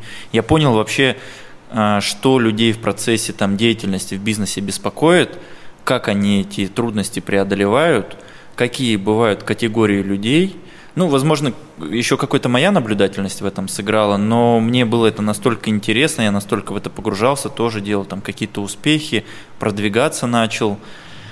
И вот по выходу я получил убеждение, что это нужно сделать каждому. Константин вот тоже на самом деле имеет э, хороший опыт. Вот с удовольствием бы его тоже сейчас послушал на эту тему, на самом деле. Да, я полностью поддерживаю. Но я работал не менее, наверное, крупной компании. А, может, то и поболее, а может даже чуть-чуть более.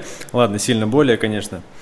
Вот. Ну, Сбербанк – это дисциплина. В первую очередь, это дисциплина вообще, в принципе, начиная от рабочего места, заканчивая рабочими процессами, э, вообще какой-то конъюнктурой рынка, должностными лицами. Ну, в общем, это все, все, все так такой опыт, с одной стороны, бюрократии, с другой стороны, бизнеса, потому что ты, с одной стороны, общаешься почти, работаешь практически в государственной компании, с другой стороны, работаешь с э, бизнесом, ну, крупным по большей части, конечно, на моей позиции, по крайней мере. Вот, и видишь как бы с двух сторон, как это, как это все работает, как, как они коммуницируют, и это точно интересно и точно классный опыт. Но я воспринимаю это, знаешь, как какую-то как, как классную армию.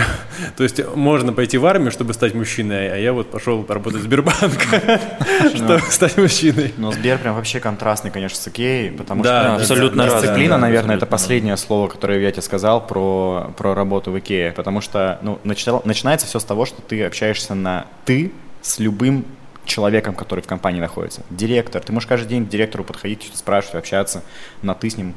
Короче, там нет вообще вообще не общения, общения на «вы», там нету бюрократии. То есть они говорят, если вы видите бюрократию где-то, давайте будем Мы вместе ее искоренять. Да. И выколотим. там очень глубокая такая корпоративная этика, в которой каждый человек стремится как-то улучшить эту компанию, упростить ее, сделать круто, более конечно. прозрачной. И вот эти отношения внутриколлективные, они офигенные. Там, там реально очень много семей заводится из-за того, что они ну, взаимодействуют так э, ценностно. У них этап отбора в компанию ценностный. То есть там не попад... первый этап, там есть ценности в компании, 10 штук, там, каким должен соответствовать кандидат. И когда он подходит, там, скромность, там, порядочность, там, какие-то такие вещи. Я уже не помню, если честно, их много. Вообще, любой сотрудник практически знает их наизусть, потому что они везде, они постоянно реально там, во всех вот э, этих помещениях для персонала, они там вот могут будут находиться где-то на видном месте. Ценности, миссия компании, бизнес-идея компании, то есть все вот узконаправленно, все имеет вектор, все имеет конкретную цель. То есть ты, когда выходишь на работу в Икее, даже если ты логист, который пополняет торговые места, ты понимаешь, что ты вышел делать жизнь людей лучше. Если не, ты не пополнишь эти места, то человек в этом городе не получит доступные товары для улучшения жизни его дома. Он не, не купит какой-нибудь там, не знаю, коврик, который стоит так недорого, потому что Икея продает их в, в огромных количествах. И вот этот вот логист, он выходит, понимает, что, блин, сегодня тема.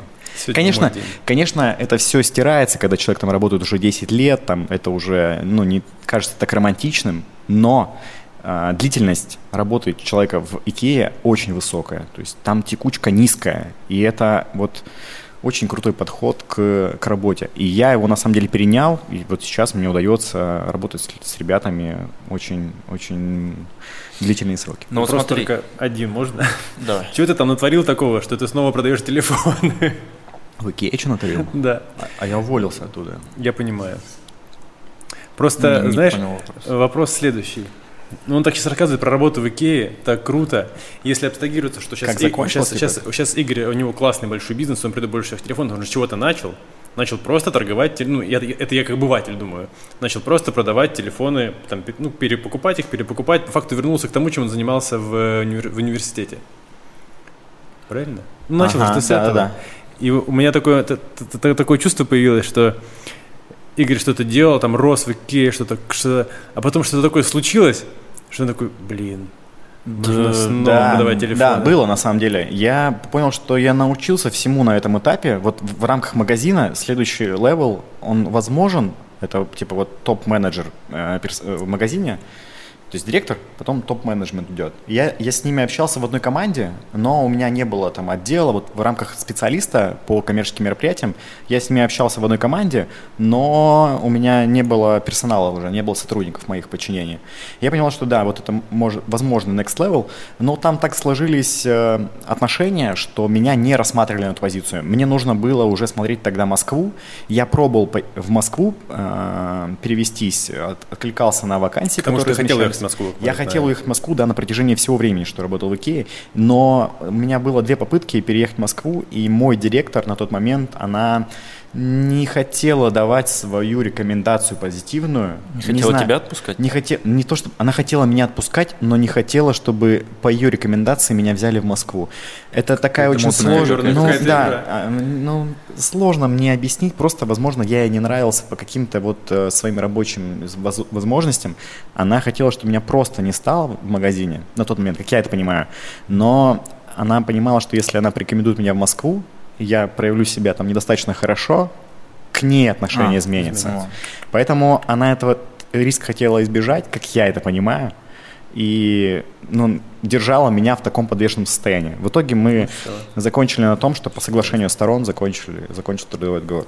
Вот э, пройдя через всю эту корпоративную этику Икеи, мы же все прекрасно понимаем, что, как эта вся этика сформировалась. Во-первых, это там какая-то философия собственников, э, что-то нажитое временами, а потом это привлеченная, скорее всего, какая-то команда, которая провела штурм, стратсессии, проработала концепцию и очень глубоко проработали все процессы компании, Ты потому думаешь, что... Окей, так, окей, так было?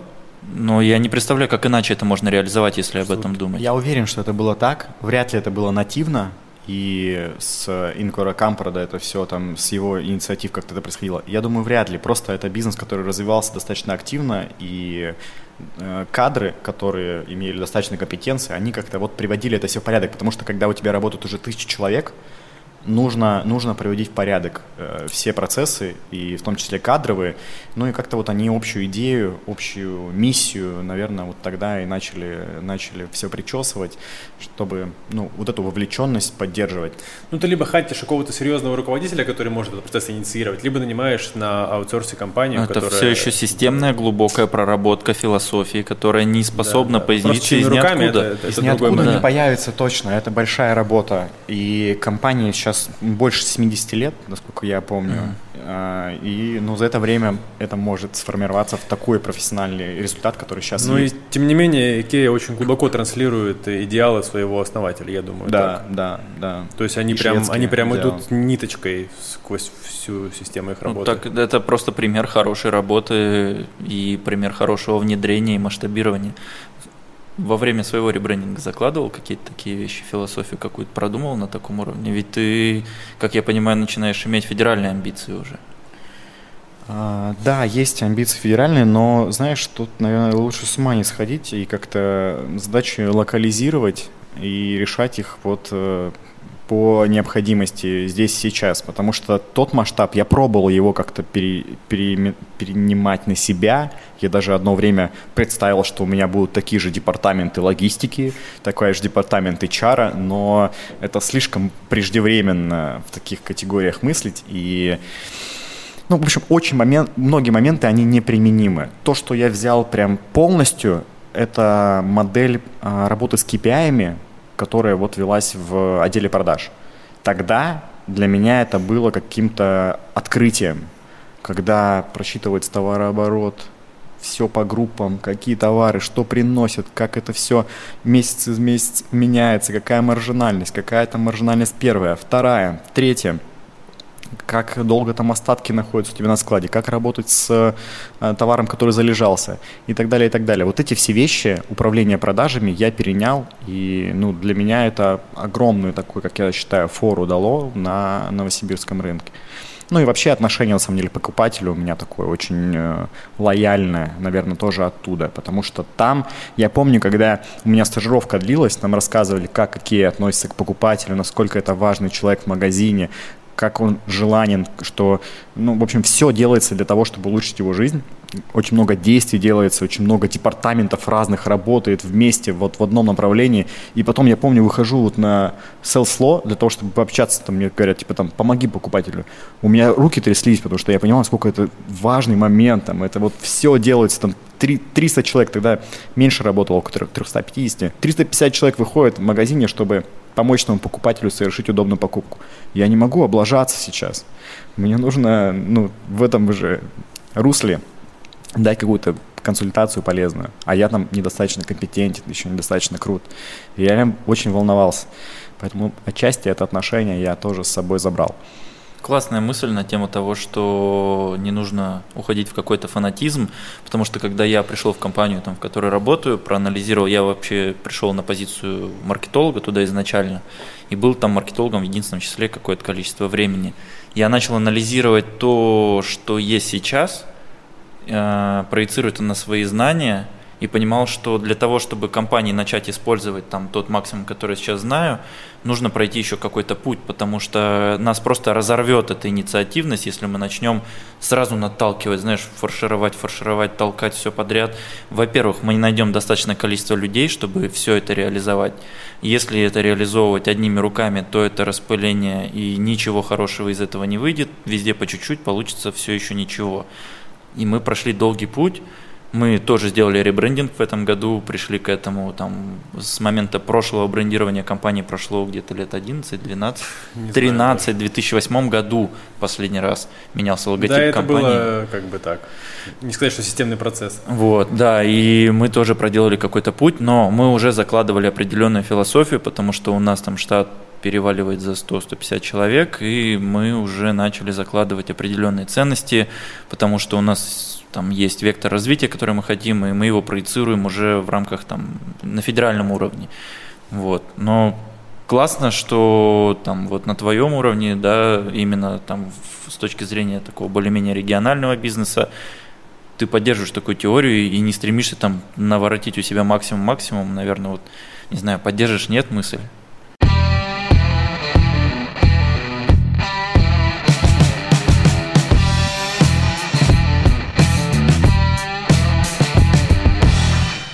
Слушай, у меня, ну, очень последовательно так расту. Нет у меня каких-то, знаешь, таких э, скачков.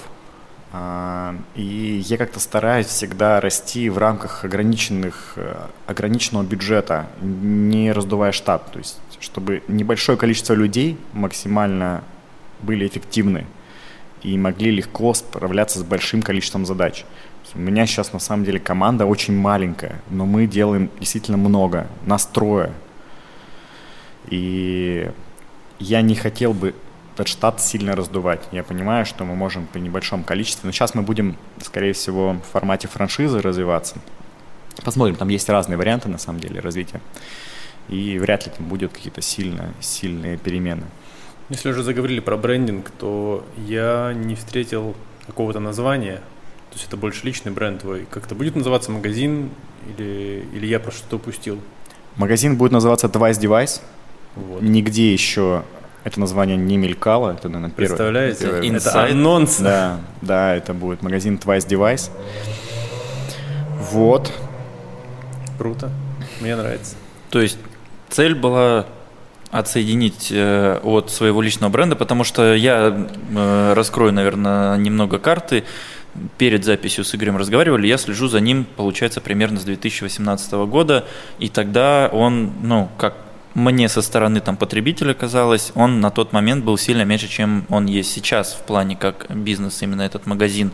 Я помню, что Игорь еще жил на студенческой, возил это все, насколько я знаю, там свои квартиры, и по факту снимал все видосы у себя дома, различные инструкции. Это выглядело очень лампово на самом деле, контент всегда был хорошим, но э, примерно с того времени, там, если просто проследить там историю с Инстаграма, он активно двигался, потом он открыл там точку на Советской, а потом в какой-то момент у него появляются сотрудники, другие, хуже от этого не становится, причем Игорь все Может, так же лучше, периодически да? мелькает. Я являюсь его клиентом, я дважды приобретал у него устройство э, за последние там несколько, полтора года, наверное.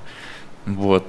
И все только классно получается. Э, но изначально, когда я только столкнулся, все для меня это выглядело как как будто ты там, ну, так скажем, грубо говоря, ремесленник, у тебя есть свой магазинчик, свое дельце, ты там в нем варишься, как-то развиваешься и как будто бы никуда сильно не двигаешься. Но вот твоя, вот, э, как ты подчеркнул, планомерность на там, дистанции, она прослеживается. Ну да, на самом деле интересный такой путь получился. И мне кажется, что любой человек может как-то развиваться в каком-то деле, с э, очень небольших каких-то, небольших дел, маленьких процессов. Я помню, как я купил первый телефон, этот телефон продал, заработал какую-то небольшую копеечку, отложил ее, опять купил один, продал. И вот это все росло так очень постепенно, очень постепенно. Никаких не было, э, не хватало звезды с неба. Все постепенно происходило на протяжении просто большого количества лет – и да, это все привело к тому, что вот два года назад, когда ты говоришь, что как ремесленник меня помнишь, два года назад я с утра, выходя из дома, просыпался, было там около 15 диалогов непрочитанных. Я общался с людьми, понимал, какие нужны телефоны. Я брал телефоны с собой, забивал полностью рюкзак, очень плотно загружая телефоны, и планировал встречи, у меня календарь был забит, так что встреча за встречей, я встречаюсь в каких-то заведениях с людьми, показываю им устройство, они у меня там покупают, смотрят и так далее. И это длилось очень долго, до тех пор, ну вот когда я пришел к такому формату ежедневной загрузки портфеля полностью – я потел очень сильно, ездил на метро, там постоянно пищал мой рюкзак на вот этом металлоискателе. В общем, это так, был вот теперь должны сложный мой этап. вопрос. Что он натворил такого в Икее, чтобы взять рюкзак и таскать телефоны по городу? На самом деле... Или ты совмещал? Ты, похоже, может, совмещал эти процессы как-то вместе? Блин, разные вопросы, могу долго на каждый из них отвечать, но если говорить про то, как Икея закончилась, закончилась она с тем, что я в сетевой ввязался тогда, уже в, дру... вот, в следующем этапе. Такой да, там был еще один переходный один этап. Я ввязался еще в один сетевой на, и на большой такой э, воодушевленности я понял, что Икея меня научила всему уже, наверное, и мне стоит какой-то новый этап вот жизни, в жизни пустить. Да. да, и все, я, э, я бросаю Икею и начинаю работать с телефоном и сетевым. Сетевой у меня продлился примерно полтора года, я понял, телефоны особо не развивались тогда. И когда в сетевом я исчерпал все свои силы моральные и физические.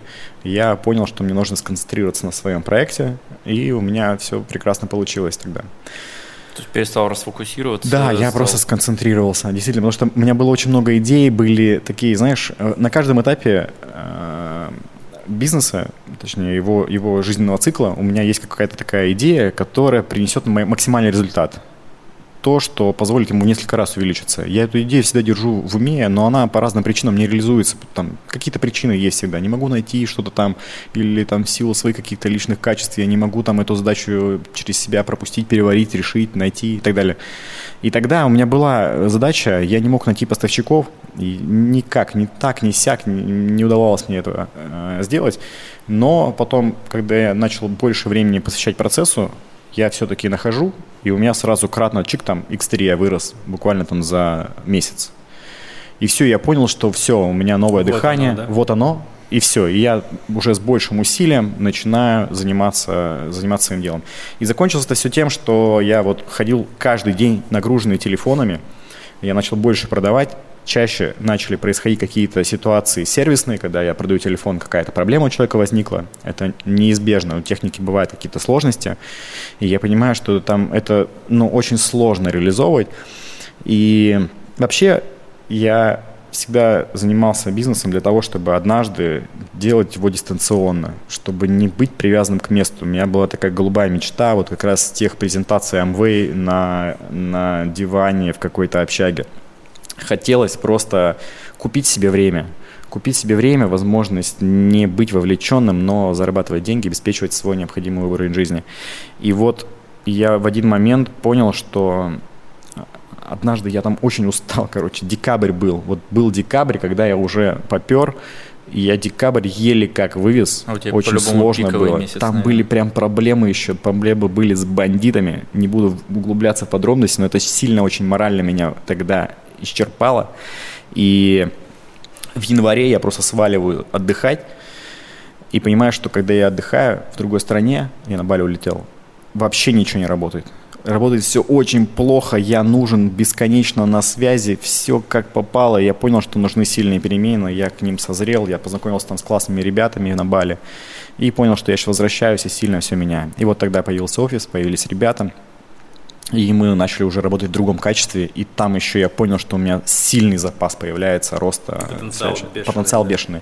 И все, и с тех пор мы уже занимаемся там, появились аксессуары, появился сервис, появились там, ну, разные вещи, кредит появился, рассрочка и так далее, и так далее, и так далее. И в этом формате уже мы поняли, что мы можем обрабатывать намного большее количество людей. То есть, э, получается, это такой этап взаимодействие с ребятами на торговке, вот все Никогда эти не истории, общался с ними. никогда там не был, да, Никогда это не был. очень круто. Получается, настолько чистая кровь у твоего бизнеса, Да. ничем абсолютно не запятнанная. И, насколько я знаю, ты технику принимаешь там по сложной схеме, да, в трейдинге? Да не то чтобы она сложная, просто у нас есть Ну, щепетильная. некоторые, некоторые да, требу- требования, поэтому да, мы не принимаем всякую фигню, потому что за нее отвечать потом нам придется. Э, Ну, есть опыт, опыт разных продаж устройств, когда я там работал, э, точнее, когда начинал продавать еще в университете, я заказывал технику с eBay, и приходили разные устройства. Я просто понимаю, что если я буду принимать там, восстановленный телефон или телефоны после сложного ремонта, это вряд ли закончится чем-то хорошим. Если тогда я продавал с досок объявлений и мог э, продавать что угодно, то сейчас я лицо, которое будет отвечать за то, что он делает. Поэтому я выбираю просто путь качественной работы, качественного сервиса и да, продаю, продаю то, за что мне не будет стыдно. Я вам расскажу историю просто невероятную. 2009-2010 год начинают набирать популярность айфоны, и Дмитрий принимает решение, что нужно что-то с этой популярностью айфонов делать. Начинает искать, где можно их приобрести и все такое, не особо разбираясь вообще в деталях этой техники, не погружаясь, просто с места в карьер. Я нахожу объявление о продаже айфонов три каких-то троек, которые были после металлических, это же тройки были, по-моему. 3G, да, 3G, так называется. типа того, да. Вот, э, созваниваюсь с чуваком, он говорит, ну все, подъезжай на Красный проспект, на Дом офицеров, мы с ним там встречаемся, он приходит, теперь я уже понимаю, что он припер мне их с торговки, скорее всего, он их там купил и перепродал мне, он мне просто отдал их не в коробке, а в полиэтиленовых пакетах, это были вот те э, китайские айфоны, которые с антенной, вот все как полагается, ну вот, я умудрился их спихнуть, но больше этим не занимался. Да, рынок-то рискованный реально. Я свой первый телефон, это был iPhone 4G, э, купил э, через знакомую, прям близкую-близкую подругу, какой-то ее друг, который чуть ли там не в Лондоне живет, и думаю, блин, ну все, верняк, нифига, чуть-чуть дешевле, еще классно. Короче, он приходит, э, я смотрю его, что-то как-то не то, хотя коробка, все нормально. Вот, и показываю своему другому приятелю, он такой, говорит, парень, да он же это, в Китае там его крутили. Я говорю, почему? Говорит, ну смотри, у него же наклеечки на болтах с, с иероглифами. Я говорю, да, блин, представляете, вот и я потом как-то продал его, ну там со скидкой какой-то, потому что, ну уже объясняю ситуацию, что, что вот это все не просто так. Вот, но тем не менее, штука такая рискованная. Вы так Она, она объеме истории- вообще страшно. Так рассказывайте историю, мне кажется, просто все были истории, какие вот вообще мо- можно какие придумать истории, наверное, у меня в жизни они были. У нас вообще начиналась это когда торговля, мы покупали телефон, у меня просто ребята, тогда вообще было все как попало, вот эти доски объявлений, как-то, Мгм. короче, все было очень много мошенничества. И у меня вот э, со мной человек жил в комнате, его зовут Фарид, он купил телефон, и к нему через несколько дней полиция приходит, забирает этот телефон. Я потом покупаю телефон, свой первый iPhone, я покупал его в Новосибирске, просто долго искал там, я не мог себе позволить iPhone, он тогда стоил что-то тысяч 15, короче, дороговато было, и я искал самое дешевое предложение, нашел самое дешевое предложение, поехал, купил его, кстати, я был тогда немножко выпивший даже, перед клубом, перед клубом купил себе белый iPhone 3GS, у меня просто светились глаза, я доставал его по случаю и без. БУ был немножко БУ, да, да, да, БУ был 14 телефон. Не, новый, 14 новый это слишком круто. И потом на утро я понимаю, просыпаюсь такой, под подушку положил его, просыпаюсь такими очень э, нежными чувствами, трогая вот эту вот гладкую поверхность заднюю этого телефона, и понимаю, что я не выполнил одно из очень важных э, этих э, требований, не проверил имей, который должен Мгм. совпадать на коробке. на Основное телефоне. требование. Основное требование связано с безопасностью. И проверяю, они расходятся. А буквально там, не знаю, месяц назад забрали телефон у моего сожителя. И тут я понимаю, что мне надо срочно избавляться от этого телефона на всякий случай. Я тут же выставляю объявление и продаю его тысяч на две дороже, чем купил вчера. И тогда я тоже подумал, вау. Можно снова попользоваться. Тогда я подумал, вау, живем, живем, да. Да, рынок действительно очень э, кишит мошенниками, очень много разных есть тонкостей, нюансов, как можно обмануть, деньги достаточно крупные, и поэтому, да, действительно нужно быть очень аккуратным. И тогда я стал таким лицом, которому просто можно доверять. Я в этой теме разбирался, понимал, что хорошо, что плохо, нес ответственность за то, что делал, и поэтому ко мне всегда обращались просто мои друзья, потом друзья друзей, и так, я всегда прода- продавал не новую технику. То есть раньше я не знал, как работать с новой техникой, покупал БУ на eBay, привозил и, и продавал. И я стал таким, знаете, человеком, который позволял купить качественную вещь доступнее, дешевле. И вот как-то эту идею я всегда с собой нес, что я делал просто качество доступнее для людей. Ну, еще к этому привязал свой личный бренд, уровень доверия сразу. Ну, мне кажется, дове- вот уровень доверия к Игорю, как мне кажется, по факту появлялся из-за прозрачности. Вот Ну, он вероятно. все достаточно так, как-то прозрачно все время рассказывал. Как вы принимаете телефоны? Ты пустился х- там в этот процесс, даже если ты его рассказываешь не полностью, он достаточно широкий и, в общем-то, успокаивает. По-моему, один из критериев формирования доверия – это просто прозрачность, открытость. Когда люди воспринимают информацию, им ее дают так, чтобы они понимали, тут не наколят. Ну или, ну, все понятно, как бы, и все, вопросов не возникает. Но у меня такое ощущение, вот э, ты как человек, который это доверие формировал, ты осознаешь этот путь, как ты его прошел? Блин, слушай, такой, он длинный очень был, поэтому мне сложно сказать. Не было каких-то специальных действий, направленных на то, чтобы его получить. А, просто, ошибки. я, просто я честно работал на протяжении долгого периода времени для своих близких. Близкие рекомендовали, и я рос очень нативно. Я до сих пор, уже много лет, я не... не По нет- наитию, так сказать. рекламного бюджета нет. Я без рекламы работаю. И, и до сих пор я едва справляюсь со спросом. Едва справляюсь э, с тем, чтобы предлагать достаточное количество техники тем людям, которые ко мне обращаются. И я, ну, на самом деле, сторонник того, что если хочешь продавать больше, ну, займись продуктом. Не обязательно заниматься продвижением. Сто процентов в продукте есть чем заняться. Сто процентов. Это может быть ассортимент, это может быть его презентация, это может быть его логистика, это может быть что угодно на самом деле. Просто вот тема продукта, она очень глубоко и мно- многосторонняя. Поэтому я до сих пор до рекламы не добрался. Ну, и ты говоришь, что спрос пока замечание. что Превышает сильно превышает твои производственные возможности, так скажем. Ну да. Ну, да. балансирует на грани, по крайней мере, да? Возможно. Да не, круто, круто. Блин, а, я лично могу сказать, что когда я стал твоим клиентом, и меня спрашивали, где взял, а это всегда так. Я все время там с удовольствием рассказывал и показывал. А по факту, возможно, еще определенной частью успеха является то, что ты зашел на рассвете рынка, возможно. Да. И вовремя почувствовал э, такие критерии успеха, а критериев на этом рынке там на самом деле не сказать, что много. Вопрос фантазии, подачи и того, как ты это делаешь. Как мне кажется, со стороны, как человеку, который интересуется, как все это происходит, и человеку, который, ну, просто потребитель обычный. Ну, в его случае это еще личные качества просто порядочного человека, который, который никогда не ставил себе целью кого-то наколоть, обмануть там или как- как-то заработать больше, чем качественно дать услугу. Поэтому Сильно веет Икеей. Да, на самом деле до Икеи даже так было. Просто, просто мне как-то само количество денег, я почти не тратил деньги никогда. Я был очень, очень аккуратным в расходах парни, когда даже в университете я учился.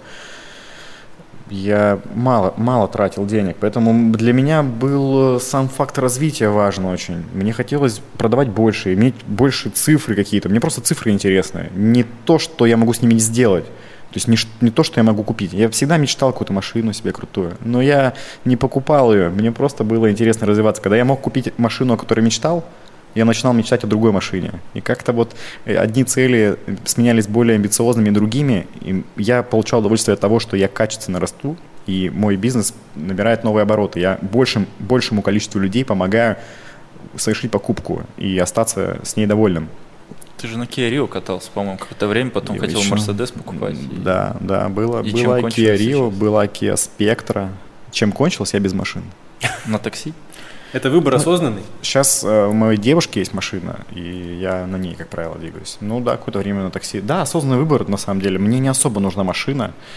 Я как-то, на самом деле, получал всегда удовольствие от того, что я покупаю машину, и офигенное удовольствие И продаю получал от того, что я ее продавал. Да. Когда дороже, когда нет. Разные, разные были истории. Как-то машина в моей жизни не играет такую важную роль.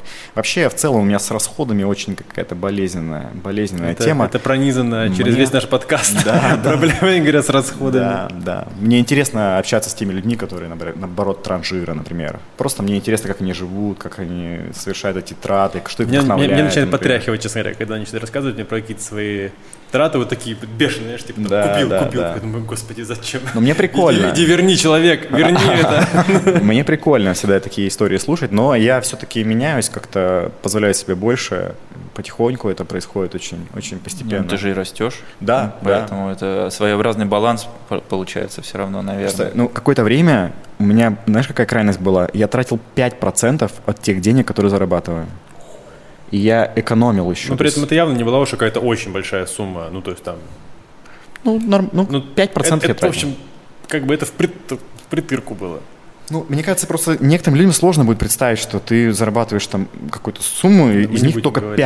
5%, 5% тратишь. Ну, да. То есть Я я ну, там... знаешь, если ты зарабатываешь там 30 миллионов рублей в месяц, то понятно, что ты можешь жить на 5%. Ну, конечно, не такие Ну, суммы, поэтому мы не говорим, да, мы говорим, они- что они это были прези- такой они балансик были получается. Тут, э, наверное, мораль в том, что удавалось прожить на, во-первых, меньшую часть от своего общего дохода, а во-вторых, эта сумма была не заоблачная для многих людей, Да, скорее да, да. всего. Хотя, Просто- если честно, мне кажется, что вообще не нужно привязываться к сумме, потому что чувак, который зарабатывает 30 миллионов в месяц, ему тоже будет очень сложно прожить на 5% своего дохода. Ну да. Потому что его обороты и его, вот, его образ жизни явно способствует тому, что нужно Возможно. тратить определенные Возможно, деньги на содержание себя. тусовка там да, да, да, возможно, да, да, сто процентов. Ну, короче, как-то да, я был такой достаточно сдержанный в тратах, и поэтому мне не хотелось, знаешь, потратить, выпендриться как-то. Я просто делал свое дело, мне нравилось расти, и поэтому, да, так получилось так, что я выполнял свою работу качественно, и ко мне приходили люди снова и снова. Ну, вот так вот, естественным путем я, я рос и развивался. Причем, кстати, я не всегда продавал iPhone, я об этом уже заикнулся, то есть это были часы.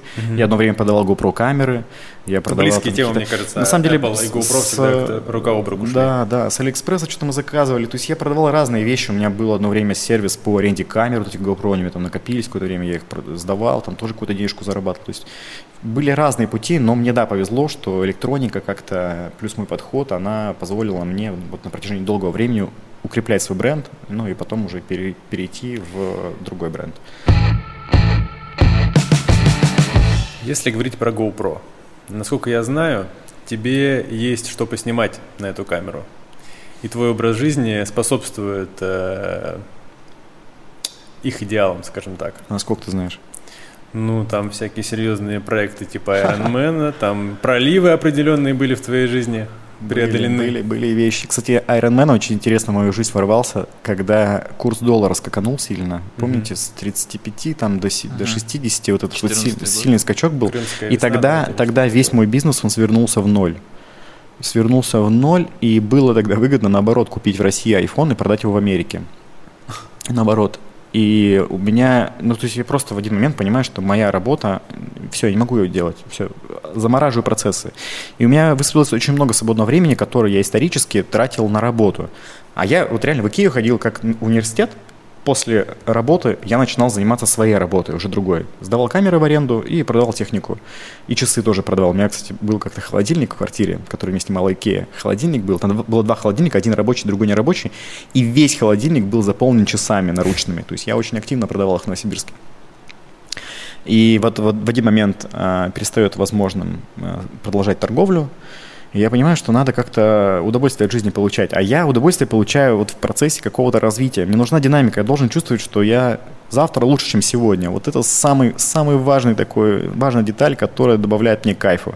И тогда я понял, что я могу заниматься спортом просто. Спортом вот каким-то таким увлеченным, с какой-то целью интересной. И тогда я открыл для себя сначала полумарафон, потом я открыл для себя марафон, и вот э, полудистанции пришел. И вот я понял, что на самом деле, если у тебя вот с бизнесом не прет, я могу офигенно уйти в спорт, у меня будет целый день занят, я буду тренироваться, стремиться, расти в своих показателях таких, которые ну, связаны со скоростью, цифры. выносливостью, все же, да, да, да, то есть я буду в цифрах расти, и это даст мне вот это удовлетворение от жизни, которое мне нужно. И вот таким образом спорт, спорт какой-то вот такой долгосрочный, с большими целями, которые не достигаются вот так. То есть марафон ты не пробежишь, если даже очень сильно захочешь. Никак. К нему нужно готовиться. И вот э, я тогда кайфанул от полужелезной дистанции, которой я шел там сколько, 8 месяцев.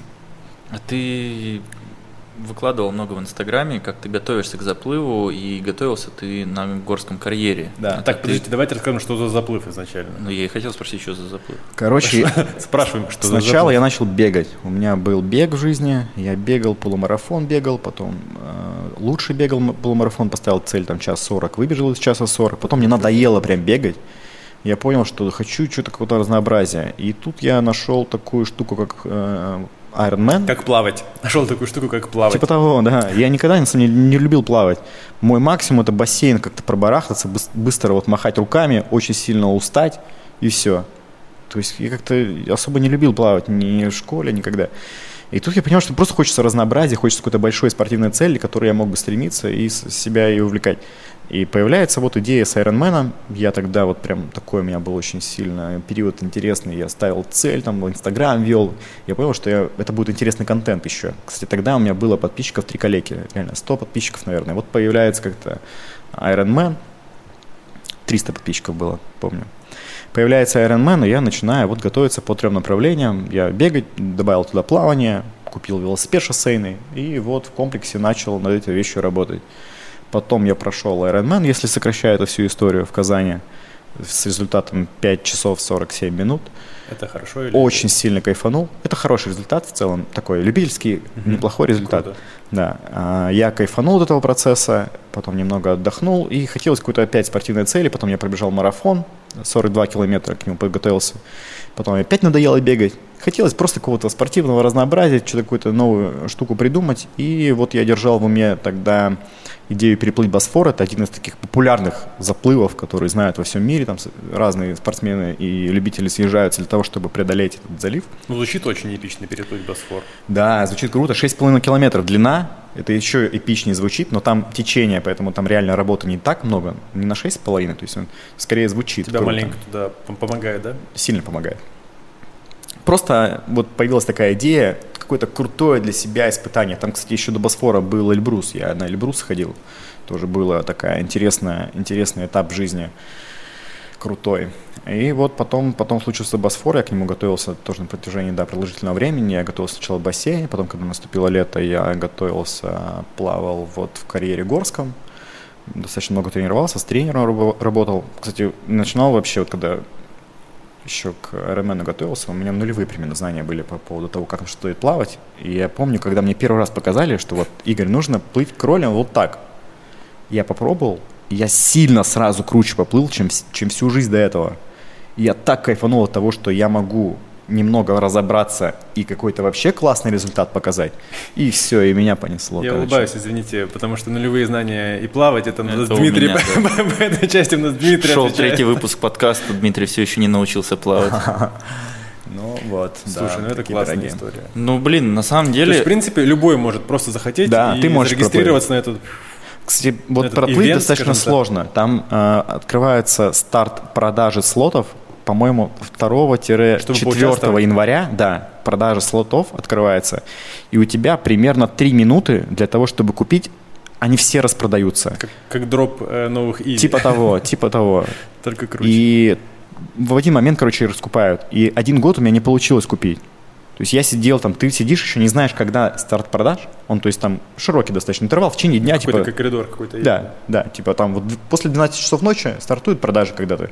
И первый раз я сидел там, что-то смотрел, и где-то 4 часа мне пришлось ждать, и я поймал тот момент, когда стартовали продажи, то есть у меня была возможность, я там что-то начинаю вводить, ошибка. А там весь мир, ну, очень большое количество участников пытается купить этот слот. Поэтому сайт начинает тупить. У них сайт Олимпийского комитета Турции работает очень странно, плохо. Он не готов к такой нагрузке, он начинает тупить. У меня не удалось купить тогда слот. Я вот решил в следующем году попробовать. В следующем году у меня получилось, ну и все, я начал готовиться. Поэтому, в принципе, я сейчас вижу вот такой любительский спорт следующим образом. Любой из вас может пробежать марафон, может переплыть Босфор. Да вообще любая цель, она вообще реализуема. Касается любого дела. Вопрос в том количестве часов, которое ты готов потратить. Потому что крутые цели, крутые вещи, они Требует не дадутся времени. тебе легко никогда. Вопрос того количества времени, которое ты готов потратить для того, чтобы получить эту ачивку. Ну, круто еще, что ты, находясь там в Новосибирске, по большому счету, тренируясь в карьере, в котором перетонула половина города, на самом деле это вообще отдельный вопрос, как тебе, ну, либо там в чем-то секрет как есть, да, как, как э, в чем секрет, потому Просто что я был знаю, не бухой, что... может быть, дело еще в этом. Слушай, ну такой репутации я об этом озере не знал. Буквально на прошлой неделе опять утонул. А, она Ну, есть. Не, я, я знаю, да, я знаю, да, что там тонут люди, но их на самом деле достают. Там, Не достают. там по-моему, даже снизу какой-то... Потом достают, какой- Там конечно, снизу потом какая-то достают. сетка, по-моему, даже есть для того, чтобы вытаскивать этих всех Да. людей, которые там тонут. То есть, по-моему, по-моему им, ими занимаются. Но в целом, я когда там плавал, я не думал о том, что там кто-то перетонул. На самом деле, у меня очень позитивное отношение к этому месту. Оно офигенно красивое.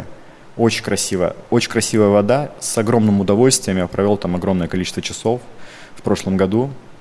Поэтому рекомендую и вам попробовать. Ну, будьте Если там- аккуратнее, будьте аккуратнее, друзья. Я только пикничок разбивал, маленький там, М. вечерний. Мы там катались на вейкборде как-то, когда там Нет, была- еще, еще Но была ты либо- не мог это там друг- это кататься другое. на вейкборде, это Друг- совсем с другой стороны. Нет, нет, нет, я катался на вейкборде, назывался Bear Park, кажется. Они были там всего один год, может полтора, А. а, потом они переехали на... Медвежий? На Медвежий.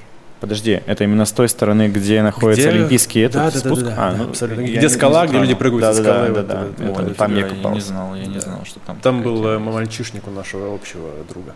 Так а в итоге ты, получается, отказался от личного транспорта, а, передвигаешься там на такси на метро. А, Если это небольшой секрет, ты арендуешь жилье или ты приобрел свое в итоге? А, у меня, я купил квартиру еще, когда учился в, точнее, работал в Икее. Мгм. Я купил квартиру в ипотеке на студенческой, про которую ты заикнулся. И там я прожил 5 лет с удовольствием, э, выплатил ипотеку. И сейчас я съехал с этой квартиры, я сейчас снимаю жилье. Вот, как съехал с девушкой. А, Просто там нам понадобилась парковка, там не было парковки. И начал, короче, искать какие-то варианты. Ну и сейчас снял просто жилье с парковкой, красивенькое. Просто интересно, как после там каких-то личных ценностей приобретенных, потом долгого времени работы в Икее тоже с такими интересными ценностями. Было интересно, как меняется модель потребления, потому что сейчас э, я вот тоже отказался от автомобиля. У меня была машина, она свернула мне всю кровь, я ее продал, езжу на такси, и, в общем-то, меня похоже, что более-менее все устраивает. Да, иногда хочется чего-то веселого, какой-то веселый автомобиль, знаешь, чтобы это уже скорее не про передвижение, а про эмоции да, было. да, я к тому же пришел, на самом деле, про эмоции. Ну, Только для этого. А в остальном, если по логистике жить нормально, то личный автомобиль это уже такая вторичная штука получается. Согласен. Игрушка просто для мужика такая. Да, и она может быть Классная разная. игрушка. Классная игрушка, да. Можете спросить, как, как- какую игрушку ты бы хотел? Какую игрушку хотел бы?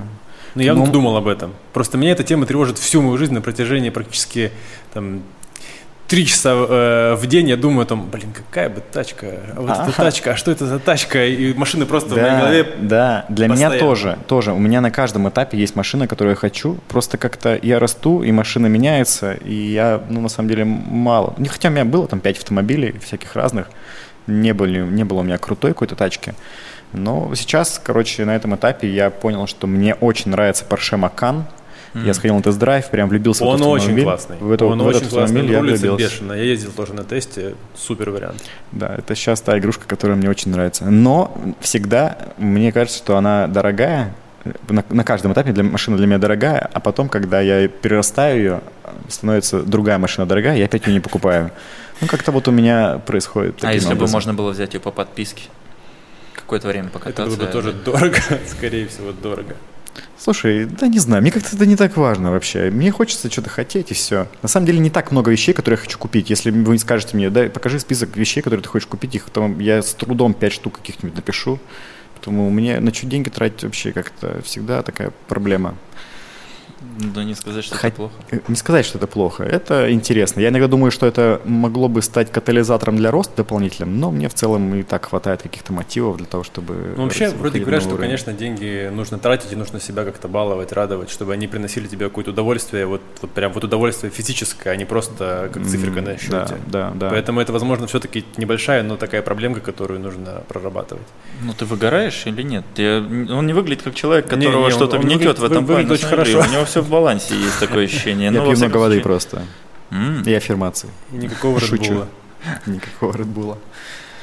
А, Но, поэтому- не, не, на самом деле долгое время я находился в таком состоянии странном, когда я понимаю, что мой КПД просто низкий. У меня очень крутая команда, мне повезло с ребятами, которые работают у меня, они огромный объем работы выполняют, и, и на, на каких-то этапах я понимал, что я не особо нужен вот в компании на этом этапе. Не знал, какой следующий шаг сделать, там, или даже знал, что нужно сделать, но не знал, с какой стороны подступиться. Например, вот брендинг идея брендинга, э, которую сейчас я реализовал, я к ней очень долго шел и не знал, как сделать. Я знал, что там это стоит дорого. Я там сходил, даже мне посчитали, сказали там 250. Я говорю, блин, что-то у меня и так все продается, как-то, может быть, не надо. И еще на год там отложил эту задачу. Ну, в общем, рано или поздно я с этой штукой справился.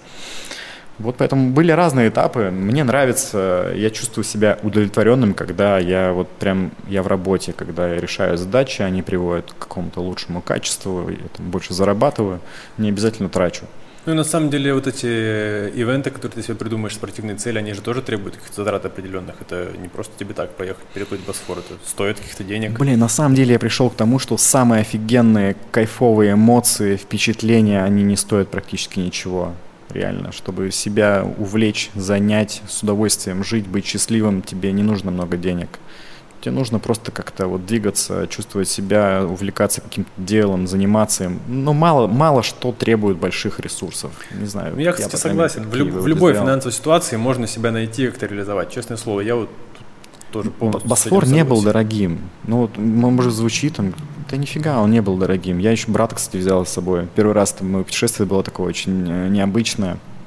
Я... Он был в лодке и... У меня брат младший, младший брат, у нас разница 16 лет в возрасте. И как-то всегда я ну, думал, как я могу свой вклад в его, в его воспитание, э, в его жизнь э, внести, но мы достаточно редко с ним встречаемся. И там ну, разные сложности подростковые есть, родители делятся ими. Я как-то хотел не советом помочь, а, а реальным, реальным делом, да. И я понял, что мне просто нужно стараться с ним больше времени проводить, и насколько возможно это я ну, вот, пытаюсь реализовать. Там. В этом году я поставил его на сноуборд, там у меня была такая идея, и я справился, приехал в Красноярск, там, взял тренера, мы позанимались, он кайфанул от этого дела. Я очень доволен. Но вот в прошлом году я взял его у родителей, и с ним отправился вот в путешествие в Стамбул. Я хотел, чтобы он посмотрел, чем занимается его брат, какие вот он какие-то спортивные приколы там делает, нафига ему это нужно. То есть, чтобы он как-то рядом со мной пережил эти моменты, получил эмоции, отдохнул как-то по-другому, не как с родителями, потому что я очень сильно изменился после того, как уехал от родителей, и поэтому та модель, в которой живут они, и та модель, в которой живу я, они очень сильно различаются. Я хотел, чтобы он увидел этот контраст и э, этот как-то опыт приложил на свою жизнь. Получилось его зажечь? А, нет. То есть вы разные, получается, все-таки, да? Нет, просто у него такой возраст, на самом, мне кажется, в котором он как-то сам, сам знает, что ему нужно. И просто нужна насмотренность. Я не думаю, что здесь есть какой-то, какой-то момент, какой-то будет, типа, наверное, момент резкого разворота, он не происходит э, безосновательно, он, он зреет долго. И те перемены, которые, например, в моей жизни произошли, они тоже произошли за счет долгого созревания, долгого какого-то недовольства. Недовольство собой накапливается тоже. И вот у меня оно накопилось за счет того, что я очень много времени потратил на компьютерные игры. Я был в городе один из лучших там по Counter-Strike, по World of Warcraft, в Dota я играл. То есть я был таким прям сильным, э, сильным игроманом. игроманом, да. И тогда я социально реализовывался, вот, играя в WoW. Там, я общался с мужиками, которым там по 40 лет, и они меня уважали, потому что я был в игре крутой. Такого сложно добиться в этом возрасте в реальной жизни. И просто эта игра, она э, уже на протяжении там, нескольких лет, когда в твоей жизни присутствует, ты понимаешь, что она не дает тебе какого-то удовлетворения. И вот это вот накапливалось, накапливалось, накапливалось, потом хоп, и сильные, сильные какие-то перемены, сильный поворот. Я думаю, что у брата сейчас тоже самый, такой же опыт. У, него, у них сейчас очень много игр в жизни и очень много возможностей получать такой легкий контент, в котором очень много графики, очень много звука, очень много увлечения. Сочный такой. Сочный контент. У нас было по-другому. Сейчас, ну, действительно, подростку сложно. Мне там отец говорит иногда, да книжку почитай. Я понимаю, что это все, это не надо об этом говорить даже. Это не, не актуально для нашего времени книжка несопоставима с тем, что он может посмотреть на YouTube. Она черно-белая. Она, чер... да она вообще ни о чем. Я понимаю, что это ни о чем. Лучше пусть он какой-нибудь фильм посмотрит. И то, ну, то есть какие-то, не знаю, там, Дисней снимает очень круто. Ему лучше посмотреть Дисней тогда уж, чем читать какую-то книгу. Вообще просто не надо эту тему поднимать. Это только создает расстояние между ребенком и родителем. И поэтому я думаю, что сейчас просто у него формируется насмотренность, он переживает свой опыт, я делюсь просто тем, как я живу, что я вижу, что, я, что меня интересует, и надеюсь, что это просто как-то благоприятно скажется на том, что он выберет для себя завтра. Да, со временем же это реально приходит. Я могу даже по себе сказать, что интерес ко многим даже, можно сказать, дисциплинам, которые когда-либо я не изучал осмысленно, я сейчас получаю к ним интерес, э, либо в момент, когда они мне реально нужны, либо когда я хочу себя чем-то занять интересным, по моему мнению, сейчас. В подростковом возрасте ровно так же, да, все эти советы про почитай книжку, займись чем-нибудь полезным и так далее, они вылетали просто из одного уха в другое и абсолютно не стыдили меня. Но реально ты прав, что постоянно происходило что-то, когда я смотрел на себя, мне это не нравилось, и я что-то начинал менять. И, как правило, старался менять в лучшую сторону, ну, во всяком случае, для себя, как мне это казалось на тот момент. Сказать, что я жалею о чем-то, да нет. Наверное, плюс-минус все произошло бы примерно так же, если бы у меня была возможность пройти путь заново. Поэтому, но опять же, это не у всех так происходит. Конечно. Тут все очень сильно зависит, наверное, еще от какого-то условного ментального воспитания того, что в голове у родителей. Это все все равно так или иначе осаживается через какой-то фильтр, и в нужное время, в нужный момент твоей жизни всплывает и оказывает какое-то влияние. Хотя ты в моменте, наверное, не, не сводишь это то, что «а, когда-то там старшие там, товарищи, родители, брат – что-то мне сказали, и сейчас на меня это повлияло. Просто это вот как-то на подкорке двигается с тобой, как мне кажется. Вот у меня такое впечатление. Ну, очень много факторов, реально, очень много факторов. Ты мне за- кажется, завернул люди, такую тему, ну, да, в общем, в целом ты прав. люди очень большую роль играют, потому что, ну, то окружение, в котором я находился в Железногорске, оно, ну, примерно вот в векторе двигается в таком достаточно предсказуемом долгое время. Там у меня очень много родственников, и как-то ну, сильно, сильно я в сторону как-то вообще в другое направление пошел. Там про бизнес э, никто вообще не говорил. Это как-то несуществующий мир какой-то других людей. А я попал в такие обстоятельства, в которых это было нормально и какой-то единственный, как будто единственная возможность сделать, достичь каких-то других результатов. Поэтому, короче, в моей жизни люди сыграли очень большую роль. И вот тот чувак, кстати, который вот э, делал презентацию мне в костюме в общаге, когда я сидел на диване, я ему писал спасибо, наверное, раза три на дистанции, там, знаешь, в 4 года где-то. Вот я ему так иногда пишу ВКонтакте. Говорю, слушай, спасибо тебе вообще, что ты в моей жизни появился. Я очень благодарен. Реально он какой-то стал таким а он вот сейчас где? моментом. Я не знаю, где он, я давно ему не писал уже. И как-то он, я не то чтобы с ним общался, мне не так важно, где просто- он сейчас. просто Просто, писал. просто, такой полет благодарности. Я понимаю, что я этому человеку очень благодарен. Вообще в моей жизни есть много людей, которым я сильно благодарен за ну, то, что они были и повлияли на меня. Прикинь, если у этого чувака все дела идут не очень хорошо, а Игорь, постоянно двигаясь вперед с периодичностью в 4 года, ему говорит спасибо в форме, а тот такой, да черт возьми! Почему я ему помог, а себе-то как, как мне себе помочь-то? Да ты достал издеваться надо мной. Прекрати писать мне. А он что-нибудь отвечал или Да, просто- он, он, он тоже очень так тепло отвечал мне. Пожалуйста. Да. Да не за что. Да. Прикол. В общем-то, нет. Так и получается Турция, а, Бали, мы слышали Бали, про Бали, да. мы слышали про Эльбрус. Эльбрус, где еще был? Блин, да много на В самом деле было. мы уже тоже в Тае курсе, был, да, да. там был момент. С дамой. Да, да, да.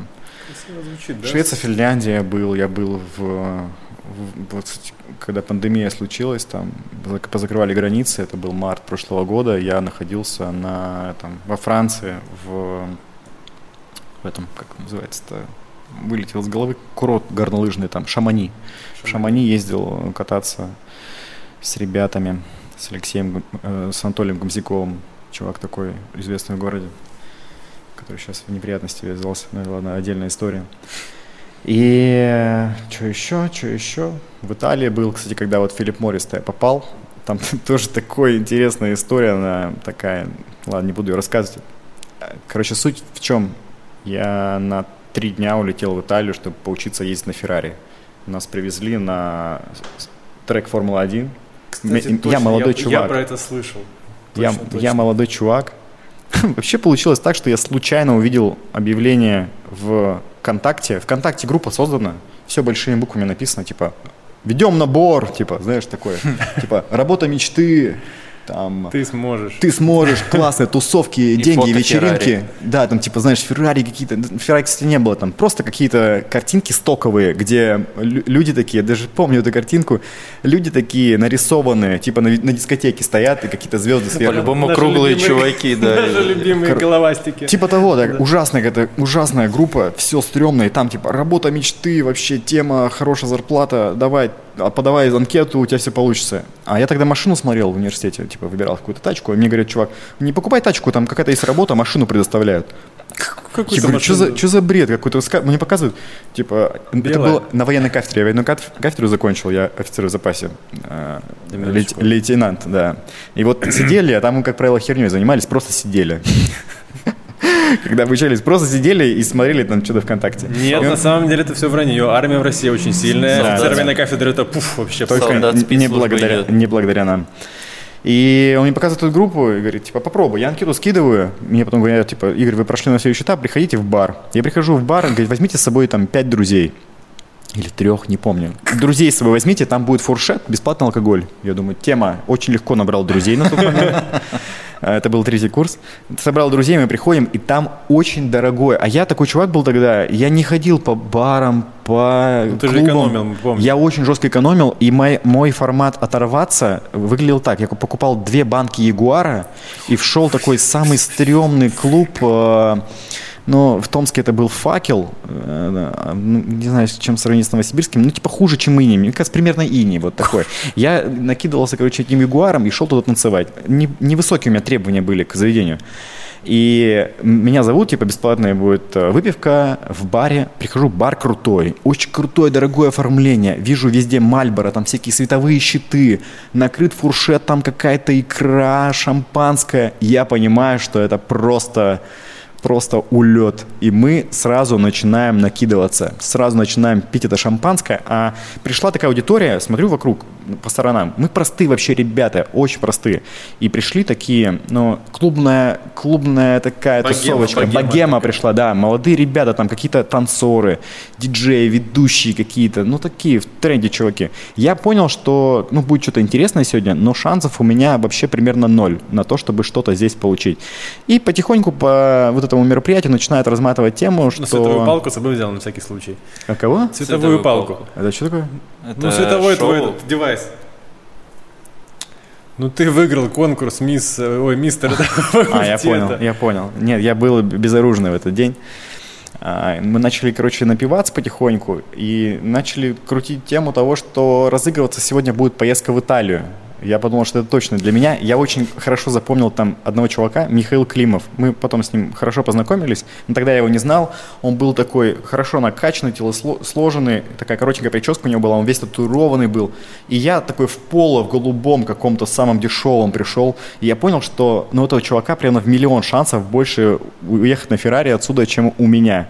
И мы сразу начинаем веселиться. Многие из тех ребят, которые пришли богема, они как-то очень аккуратно подходили к алкоголю, не ели там ничего. Как-то, я не знаю, они не по-свойски э, начали Стеснялись. вливаться. Стеснялись, да. Ну, Как-то общались, там, типа, держались, да. Мы сразу поняли, что нужно от этого вечера взять по максимуму, начали бухать, начали есть нормально, и самые первые пошли танцевать.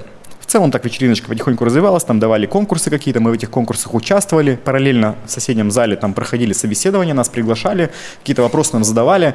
Задача вот этих вот рекрутеров была разболтать чувака и понять, насколько он легко вообще входит в коммуникацию, насколько легко он доносит свои идеи, насколько он там а, аккумулирует вокруг себя друзей, как они к нему А относятся. у тебя с этим проблем не И возникло? у меня вообще не возникло, причем я самый первый там накидался нормального алкоголя, поэтому у меня вообще никаких рамок там не было. Я делал все, что они говорили, отлично себя чувствовал, веселился. И получалось так, что я потихоньку прохожу, прохожу, прохожу, э, отсеиваются, отсеиваются, отсеиваются люди. Они И прям тут- уходили из вечеринки? Нет, просто они Потому продолжали. всё меньше, Оттуда меньше, было меньше, сложно да. уходить.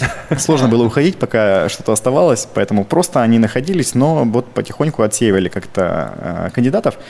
И набрали шестерку вот э, команда Мальбора, э, которая вот в дальнейшем вот этот ребрендинг осуществляла. И потом из этой шестерки нужно было выбрать двоих, кто поедет в Италию. Я там тоже как-то особенно не парился. Я там, ну, круто, о, прошел в какую-то команду, там непонятно, что зарплата, что вообще, ничего не понятно пока. Просто какая-то вечеринка идет, я пьяный. И начинают опять давать какие-то задания, я их выполняю, выполняю, выполняю. И у меня даже есть видео ВКонтакте, где они говорят, что типа в Италию поедет два человека. Только у них было водительское удостоверение и загранпаспорт.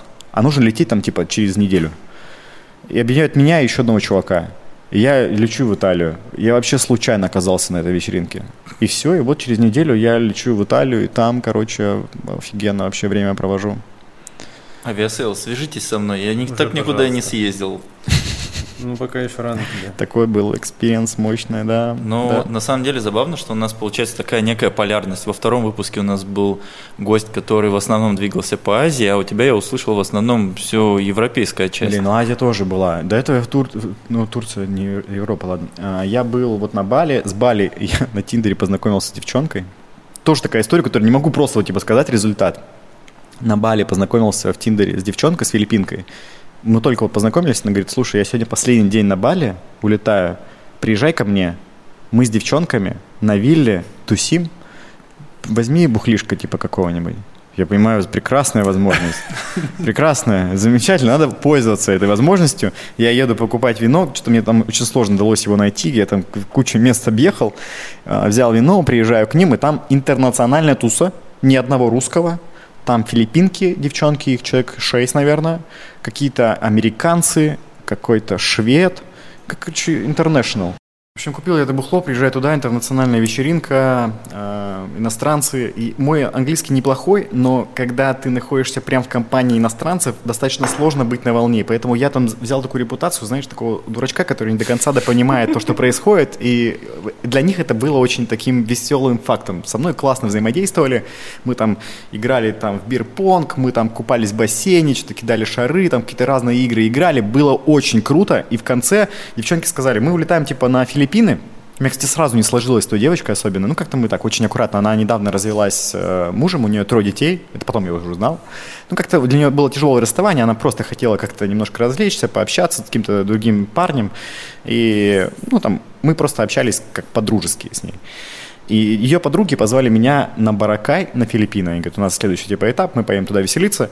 Поехали с нами. Она, или она меня зовет, я уже не помню. Я говорю, ну окей, давай, поехали.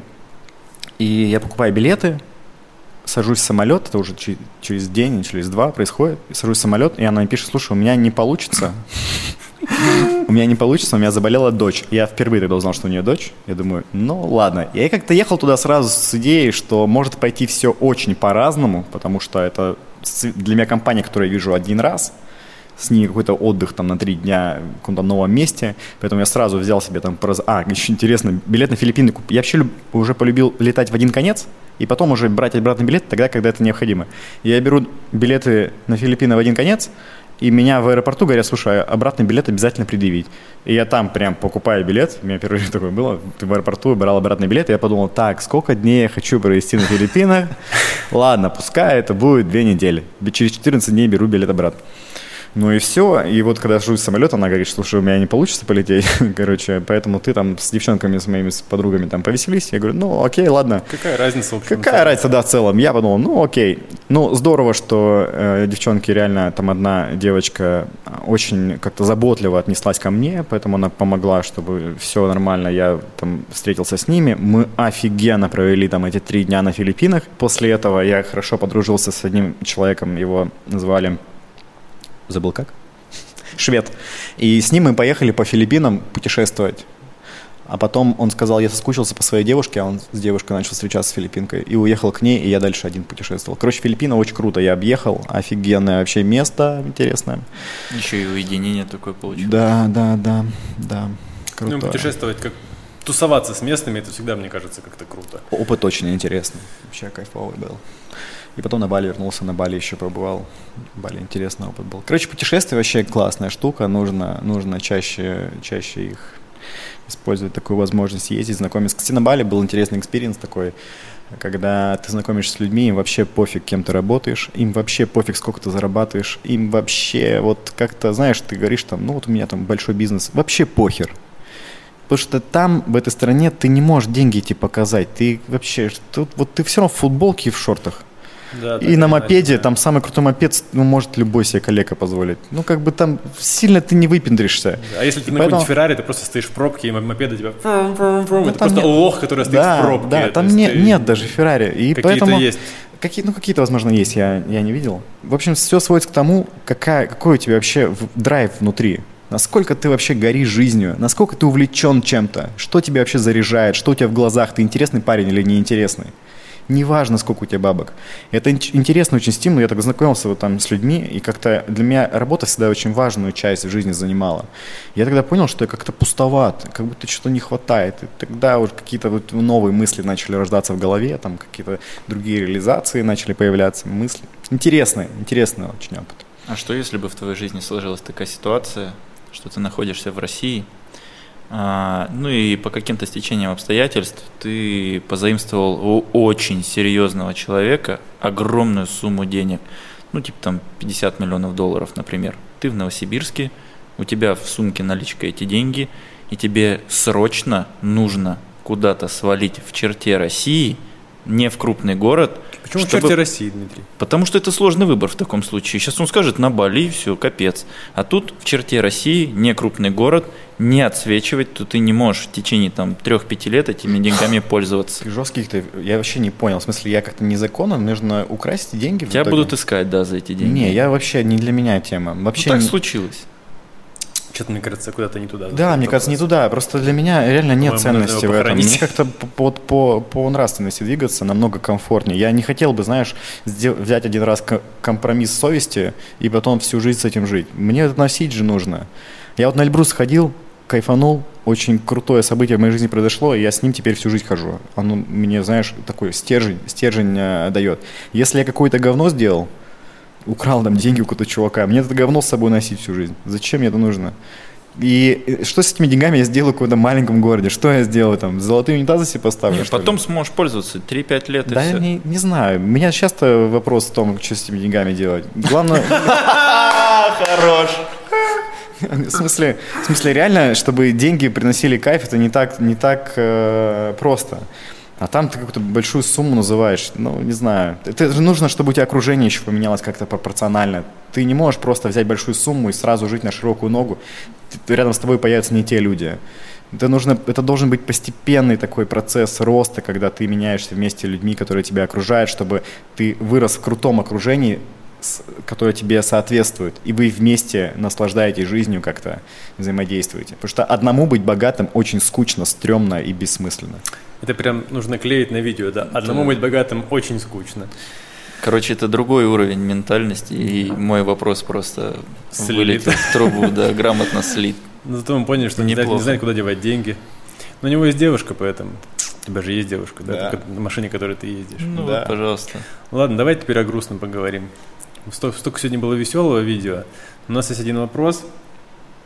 В общем, э, такая тенденция создается не очень хорошая, что много ребят талантливых, крутых, э, там, успешных уезжает из э, своего региона, даже не берем в расчет Новосибирск по большому счету, потому что им здесь просто, ну, они упираются в какой-то тупик определенный. И этот тупик, он достаточно низко, в общем и целом. И ты уже говорил, что у тебя были мысли переехать в Москву, но ты по каким-то причинам все еще здесь. И как-то как будто бы не то, что прям собираешься. Или все-таки собираешься. А что грустного в твоем вопросе? Ну, потому что из регионов высасывают лучшие мозги, и остается, ну, как бы... не Ну, это нормально. Я не считаю, что это какая-то какая плохая штука. Мне кажется, что э, задача каждого человека стремиться к большей эффективности. Большая эффективность заключается в том, что ты, используя свое время, приносишь больше пользы. Если ты больше пользы приносишь уже в другом месте, то стоит, стоит ехать туда, потому что ты в этом случае больше пользы обществу приносишь в целом. То есть в целом нужно стремиться к этому. Поэтому я считаю, что это в целом классное, э, как бы классное движение. А, Но что касается меня, Эту идею с Москвой я ношу давно, просто на разных этапах жизни она по-разному встает, и ос- остаются какие-то недоделанные вещи, недоделанные моменты, которые стоит, стоит причесать и потом ехать. Наверное, ну не буду лукавить, тут, э, наверное, я туплю, можно так выразиться иногда, и просто оттягиваю, оттягиваю момент, но как-то себе всегда объясняю, почему я нужен еще здесь. Сейчас я там наметил для себя вещи, которые мне нужно сделать, доделать, и после этого я могу уже э, делать следующий шаг. Я очень хочу пожить в Москве, я люблю Москву, для меня это невероятный город, я был там вот не так давно, когда же я ездил? Летом, летом я был в Москве, я каждый раз вдыхая полной грудью вижу тех людей, вижу ту скорость, которая там присутствует. Как-то я считаю, что если ты трудолюбивый, то нужно побыть в Москве, поработать там, получить этот опыт высокой нагрузки, какой-то вот этой суетливости, для того, чтобы понять, насколько ты вообще можешь быть результативным в такой конкурентной среде, потому что Новосибирск расслаблен. Часто, ну, как-то, может быть, я нахожусь в такой среде, в которой достаточно медленная скорость. Да не, не, ну сравнить с Москвой однозначно. Да, да, ну, да, в любом случае. И я не знаю, насколько мне будет интересен город для того, чтобы жить там долго, может быть, нет, может быть, да, не знаю. Просто он для меня симпатичен, потому что так легко общаться с людьми, так легко заводить новые знакомства, так легко пробовать ошибаться, так легко получать новый опыт, как сейчас – у нас не будет такой возможности второй. То есть сейчас самое лучшее время.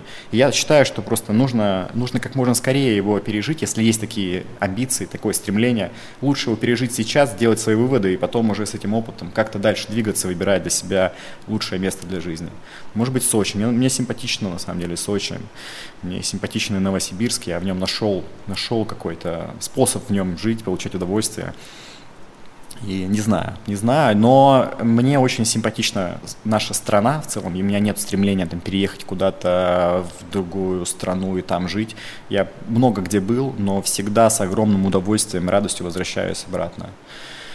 И тем более там курортные места, такие как Бали, не представляю, как там жить. У меня есть друзья, которые оттуда просто бежали, с, пережив какой-то опыт. Слушай, ну на самом деле это интересная мысль. Что-то я сейчас так тоже подумал. Это же определенный лифт. Ну, то есть ты, когда, когда ты перемещаешься выше по этой лестнице, там, скажем, уезжая из этого города, ты же освобождаешь свое место для каких-то людей, которые там растут чуть ниже. Ну, да. На самом деле, да? Может быть такое. Просто, знаешь, что обидно?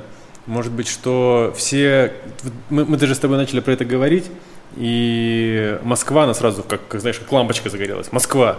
То есть тебе, по сути, кроме как в Москву, переехать, в общем-то, это, ну, то есть это такая, это точка, которая втягивает в себя все, просто впитывает, как огромная звезда смерти, знаете, такая, впитывает в себя все мозги и ну, высасывая их так или иначе из региона. Мне кажется, в той же там Америке есть несколько городов таких спутников, да, куда, куда можно ну, применить свои, ну, это, свои, свои умения и силы. Они примерно равнозначны. А у нас вот просто Москва как, как Закон такой. притяжения. Просто в какой-то момент этим людям становится тесно в своем регионе, и их Москва просто как более больший такой центр Сосад. притягивает к себе, и они попадают туда. Вот все, наверное, в этом просто секрет весь.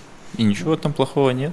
Может быть, просто дело в том, что этот э, лифт, он не слишком высоко едет, там, скажем, в регионе. Если бы он ехал хотя бы там чуть-чуть выше, условно, чтобы было чуть-чуть больше возможностей, больше денег туда спускалось там с федерального бюджета, скажем, чтобы какие-то компании были Ровно обязаны так же открывать... бы отсеивалось.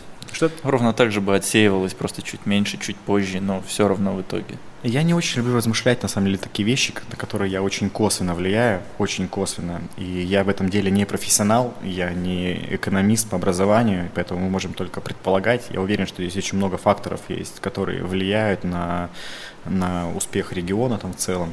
Поэтому я больше как-то что я могу сделать? Я, просто мне кажется, что в Москве я могу быть более эффективным, чем в Новосибирске. Если я больше пользы принесу, это значит, что я больше товара продам, больше работы предоставлю, ну и так далее.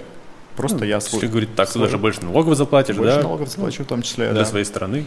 Ого, патриот. Короче, чем больше денег ты зарабатываешь, тем лучше для страны ты делаешь. Поэтому стоит стремиться зарабатывать больше денег. Без разницы, где ты делаешь. Что в Москве ты делаешь это, в Новосибирске или в маленьком каком-то городе. Просто надо стремиться развиваться в своей компетенции, насколько это возможно, получить удовольствие от этого процесса. Мне кажется, это хорошее завершение нашего да, сегодня прекрасного да, вечера. Реально поговорили про много интересных тем, повеселились, послушали классные истории. Поэтому время прощаться. Да. Ну что, друзья, Игорь, спасибо, что пришел к нам. Было реально круто, интересно, спасибо местами вам. даже неожиданно, наверное. А, много таких мест было. Очень много таких мест было. Вот, друзья, спасибо, что послушали этот выпуск. Это был третий выпуск 360 подкаста. Всего доброго. Пока. Спасибо. Спасибо всем. Пока.